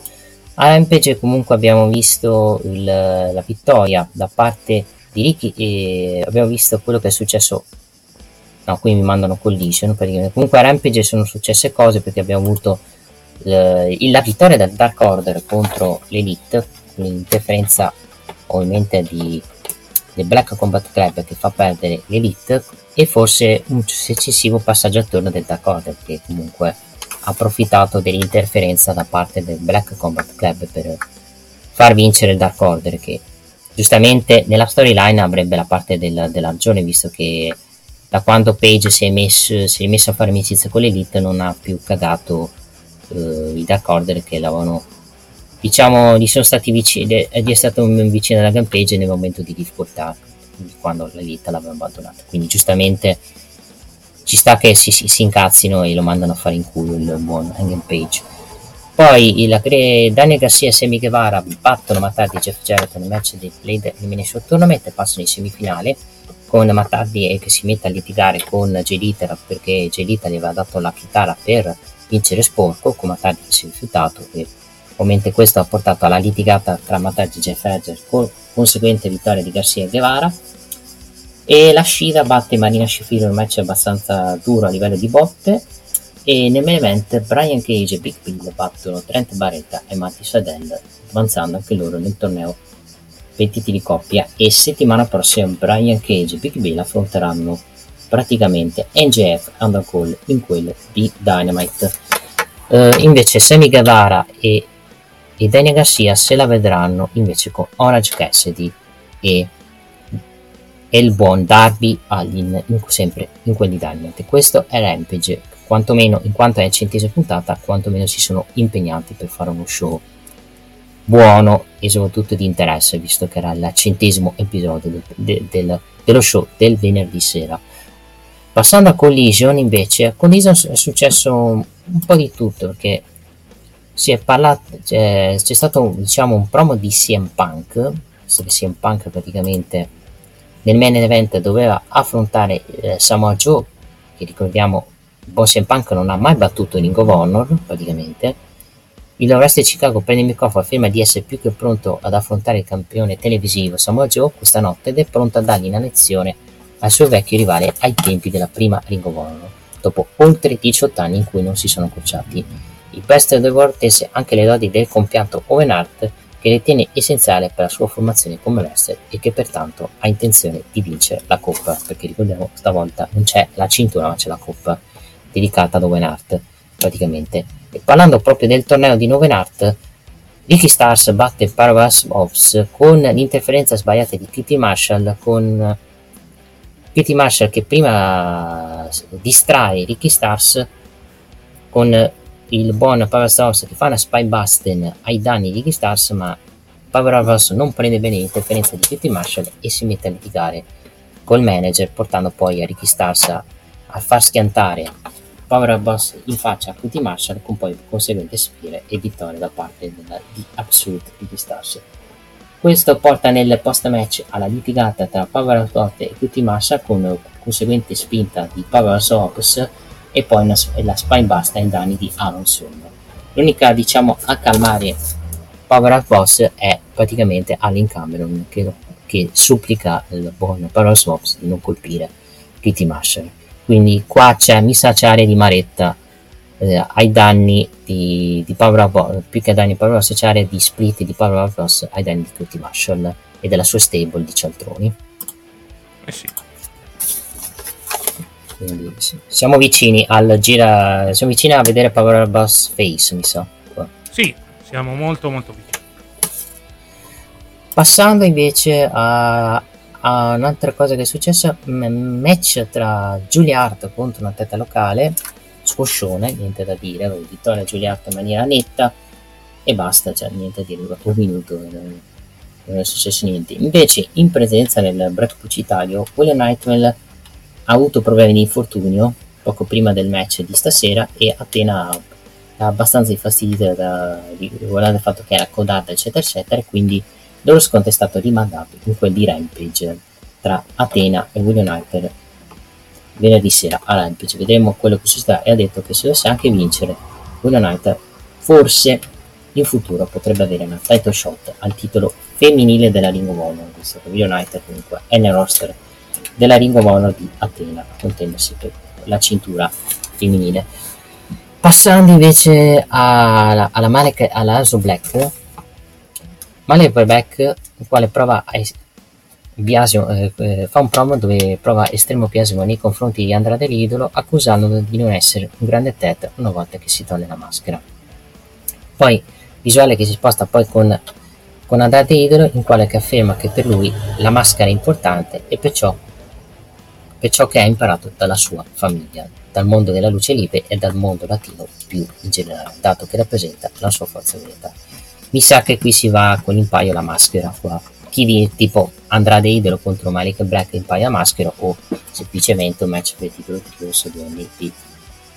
Malik Black, Brody King e Buddy Matthews contro Andrade Idolo e altri due che a livello di logica dovrebbe essere Rush e, e l'altro stronzo per, per fare il match trios per titoli trios di coppia dove lì io non escludo addirittura che possono vincere i titoli di coppia i titoli i titoli trios visto che comunque Larson Black è campione di trios da praticamente 4-5 mesi quindi bisogna dare un po' diventate di era fresca praticamente. Passando al match della serata è stato proprio un matchone un bellissimo match. FTR ovvero Harwood e Cash Weller, perdono contro il Bullet Club Gold, ovvero Jay White e Juice Robinson, con uh, termini di un match pieno di, di spot, dopo dalla TV Elbow drop da parte di Cash Wilder, dal pile driver dalla, dall'Apple da parte di, di Juice Robinson e dalla Regal Peace White da parte di Dex. Cioè, è stato un ricco colpi di scena e di kick out questo, questo bel match che c'è stato, con la fine il pin vincente da parte di Joyce Robinson con la Blade Runner eh, ai danni da parte di Cash. Quindi Brother Club, Club Gold vince questo match e nel back precipitario eh, sfida gli FTR a un 2 all 3 false match in quelle di Collision con impaglio stavolta in più coppia. Vedremo quello che succederà, la mia netta sensazione è che eh, vedremo un'altra saga bella tra, tra, loro, tra le loro, loro due tech team. Sul risultato, se vincono gli NG, NGF Andan Call, penso che alla fine and- gli FTR mantengono settimana prossima. Non so te questo. Sì, più che altro per mantenere il regno solido. Poi credo che arriveranno gli avversari dati. Potrebbero essere addirittura MJF e Adam Cole a togliere sulla prestazione di Brutto Pro Club, ripeto ragazzi, vi, vi consiglio di vedere il match, il match è molto bello, eh, divertente, buon, atto di fiducia da parte del Brutto Club, Club Gold, aver dato soprattutto anche quasi 20 minuti di match in, quelle di Collision, visto che a Collision non abbiamo, a parte forse qualche eccezione, dei match lunghi, lunghi, lunghi, lunghi. Passando poi a un altro match il debutto di Scorpio Sky Scorpio Sky che batte Ashton Andretti in un match eh, brevissimo con poi la vittoria con la TKO da parte di, di Scorpio Sky con poi la stetta di mano da parte del, dell'ex campione TNT ai danni di Ashton Andretti come segno di stima. It's time to main event CM Punk CM Punk contro Samoa Joe. Match che non avveniva da, da 18 anni da quel del 2004 di Kovon che portò poi più avanti col tempo all'addio di CM Punk di Kovon in arrivo in ECW da parte di CM Punk match uh, niente di che buono onesto. Con vittoria anche di rapina da parte di CM Punk perché CM Punk non ha vinto con, uh, come al solito con la GTS o con la cochina clutch no ha vinto con roll up. Su, su, uh, su, praticamente sfuggendo da una coquina in calcio portando poi il baltamento classico con roll up in culla che porta alla vittoria di CM Punk e per farti capire che Samoa Joe ogni volta che fa la in clutch ogni avversario che la, che la subisce gli ribalta la mossa con un roll up e con, con una vittoria. L'avevamo visto in WWE nel periodo quando era in faida con, con eh, Finn Balor e, con Samo- e soprattutto anche con se vi ricordate con Re Mysterio adesso lo abbiamo visto in, in EW con questo finale anche per non dare la vittoria niente CM Punk per continuare anche la libertà infatti nel post match Samoa Joe stringe la mano di CM Punk e poi ovviamente imprigionandolo nella continua clutch proprio per attendergli un trappolone ben costruito, ben gestito ai danni di, di CM Punk. Ma prima che possa, poi cosa fa il buon Samoa Joe? Vuole prendere la serie per fare gli stessi danni che aveva fatto ai danni di Roddy Strong, ma a salvare la situazione arrivano gli FTR che fanno battere iniziata il buon Samoa Joe.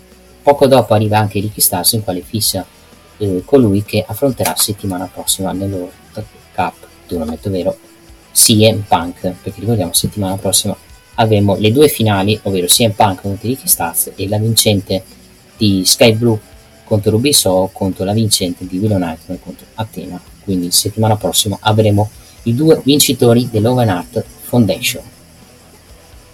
E basta, io ho detto un po' tutti quelli, c'è una puntata direi mm, più coinvolgente rispetto a quella della settimana scorsa, vabbè, ragazzi quella della settimana scorsa era registrata ed erano in emergenza anche perché sabato c'era un programma che non potevano togliere in quella di, di TNT e andiamo, ricordiamo settimana prossima ci, eh, ci saranno le finali del Overnight Foundation comunque puntata sufficiente da parte dell'AW in quelli coliso e vediamo a livello di ascolti se verrà premiata la federazione di Konikan soprattutto su Collision esattamente. Ricordiamo che AW Dynamite va in onda su Fight.tv alla sezione AW Plus e poi ogni venerdì su Sky Sport Arena, canale 204 di Sky Sport, mentre invece Rampage va in onda su AW Plus e va in onda il lunedì su Sky. Per Collision abbiamo solo AW Plus, ripeto ancora una volta, su Fight.tv.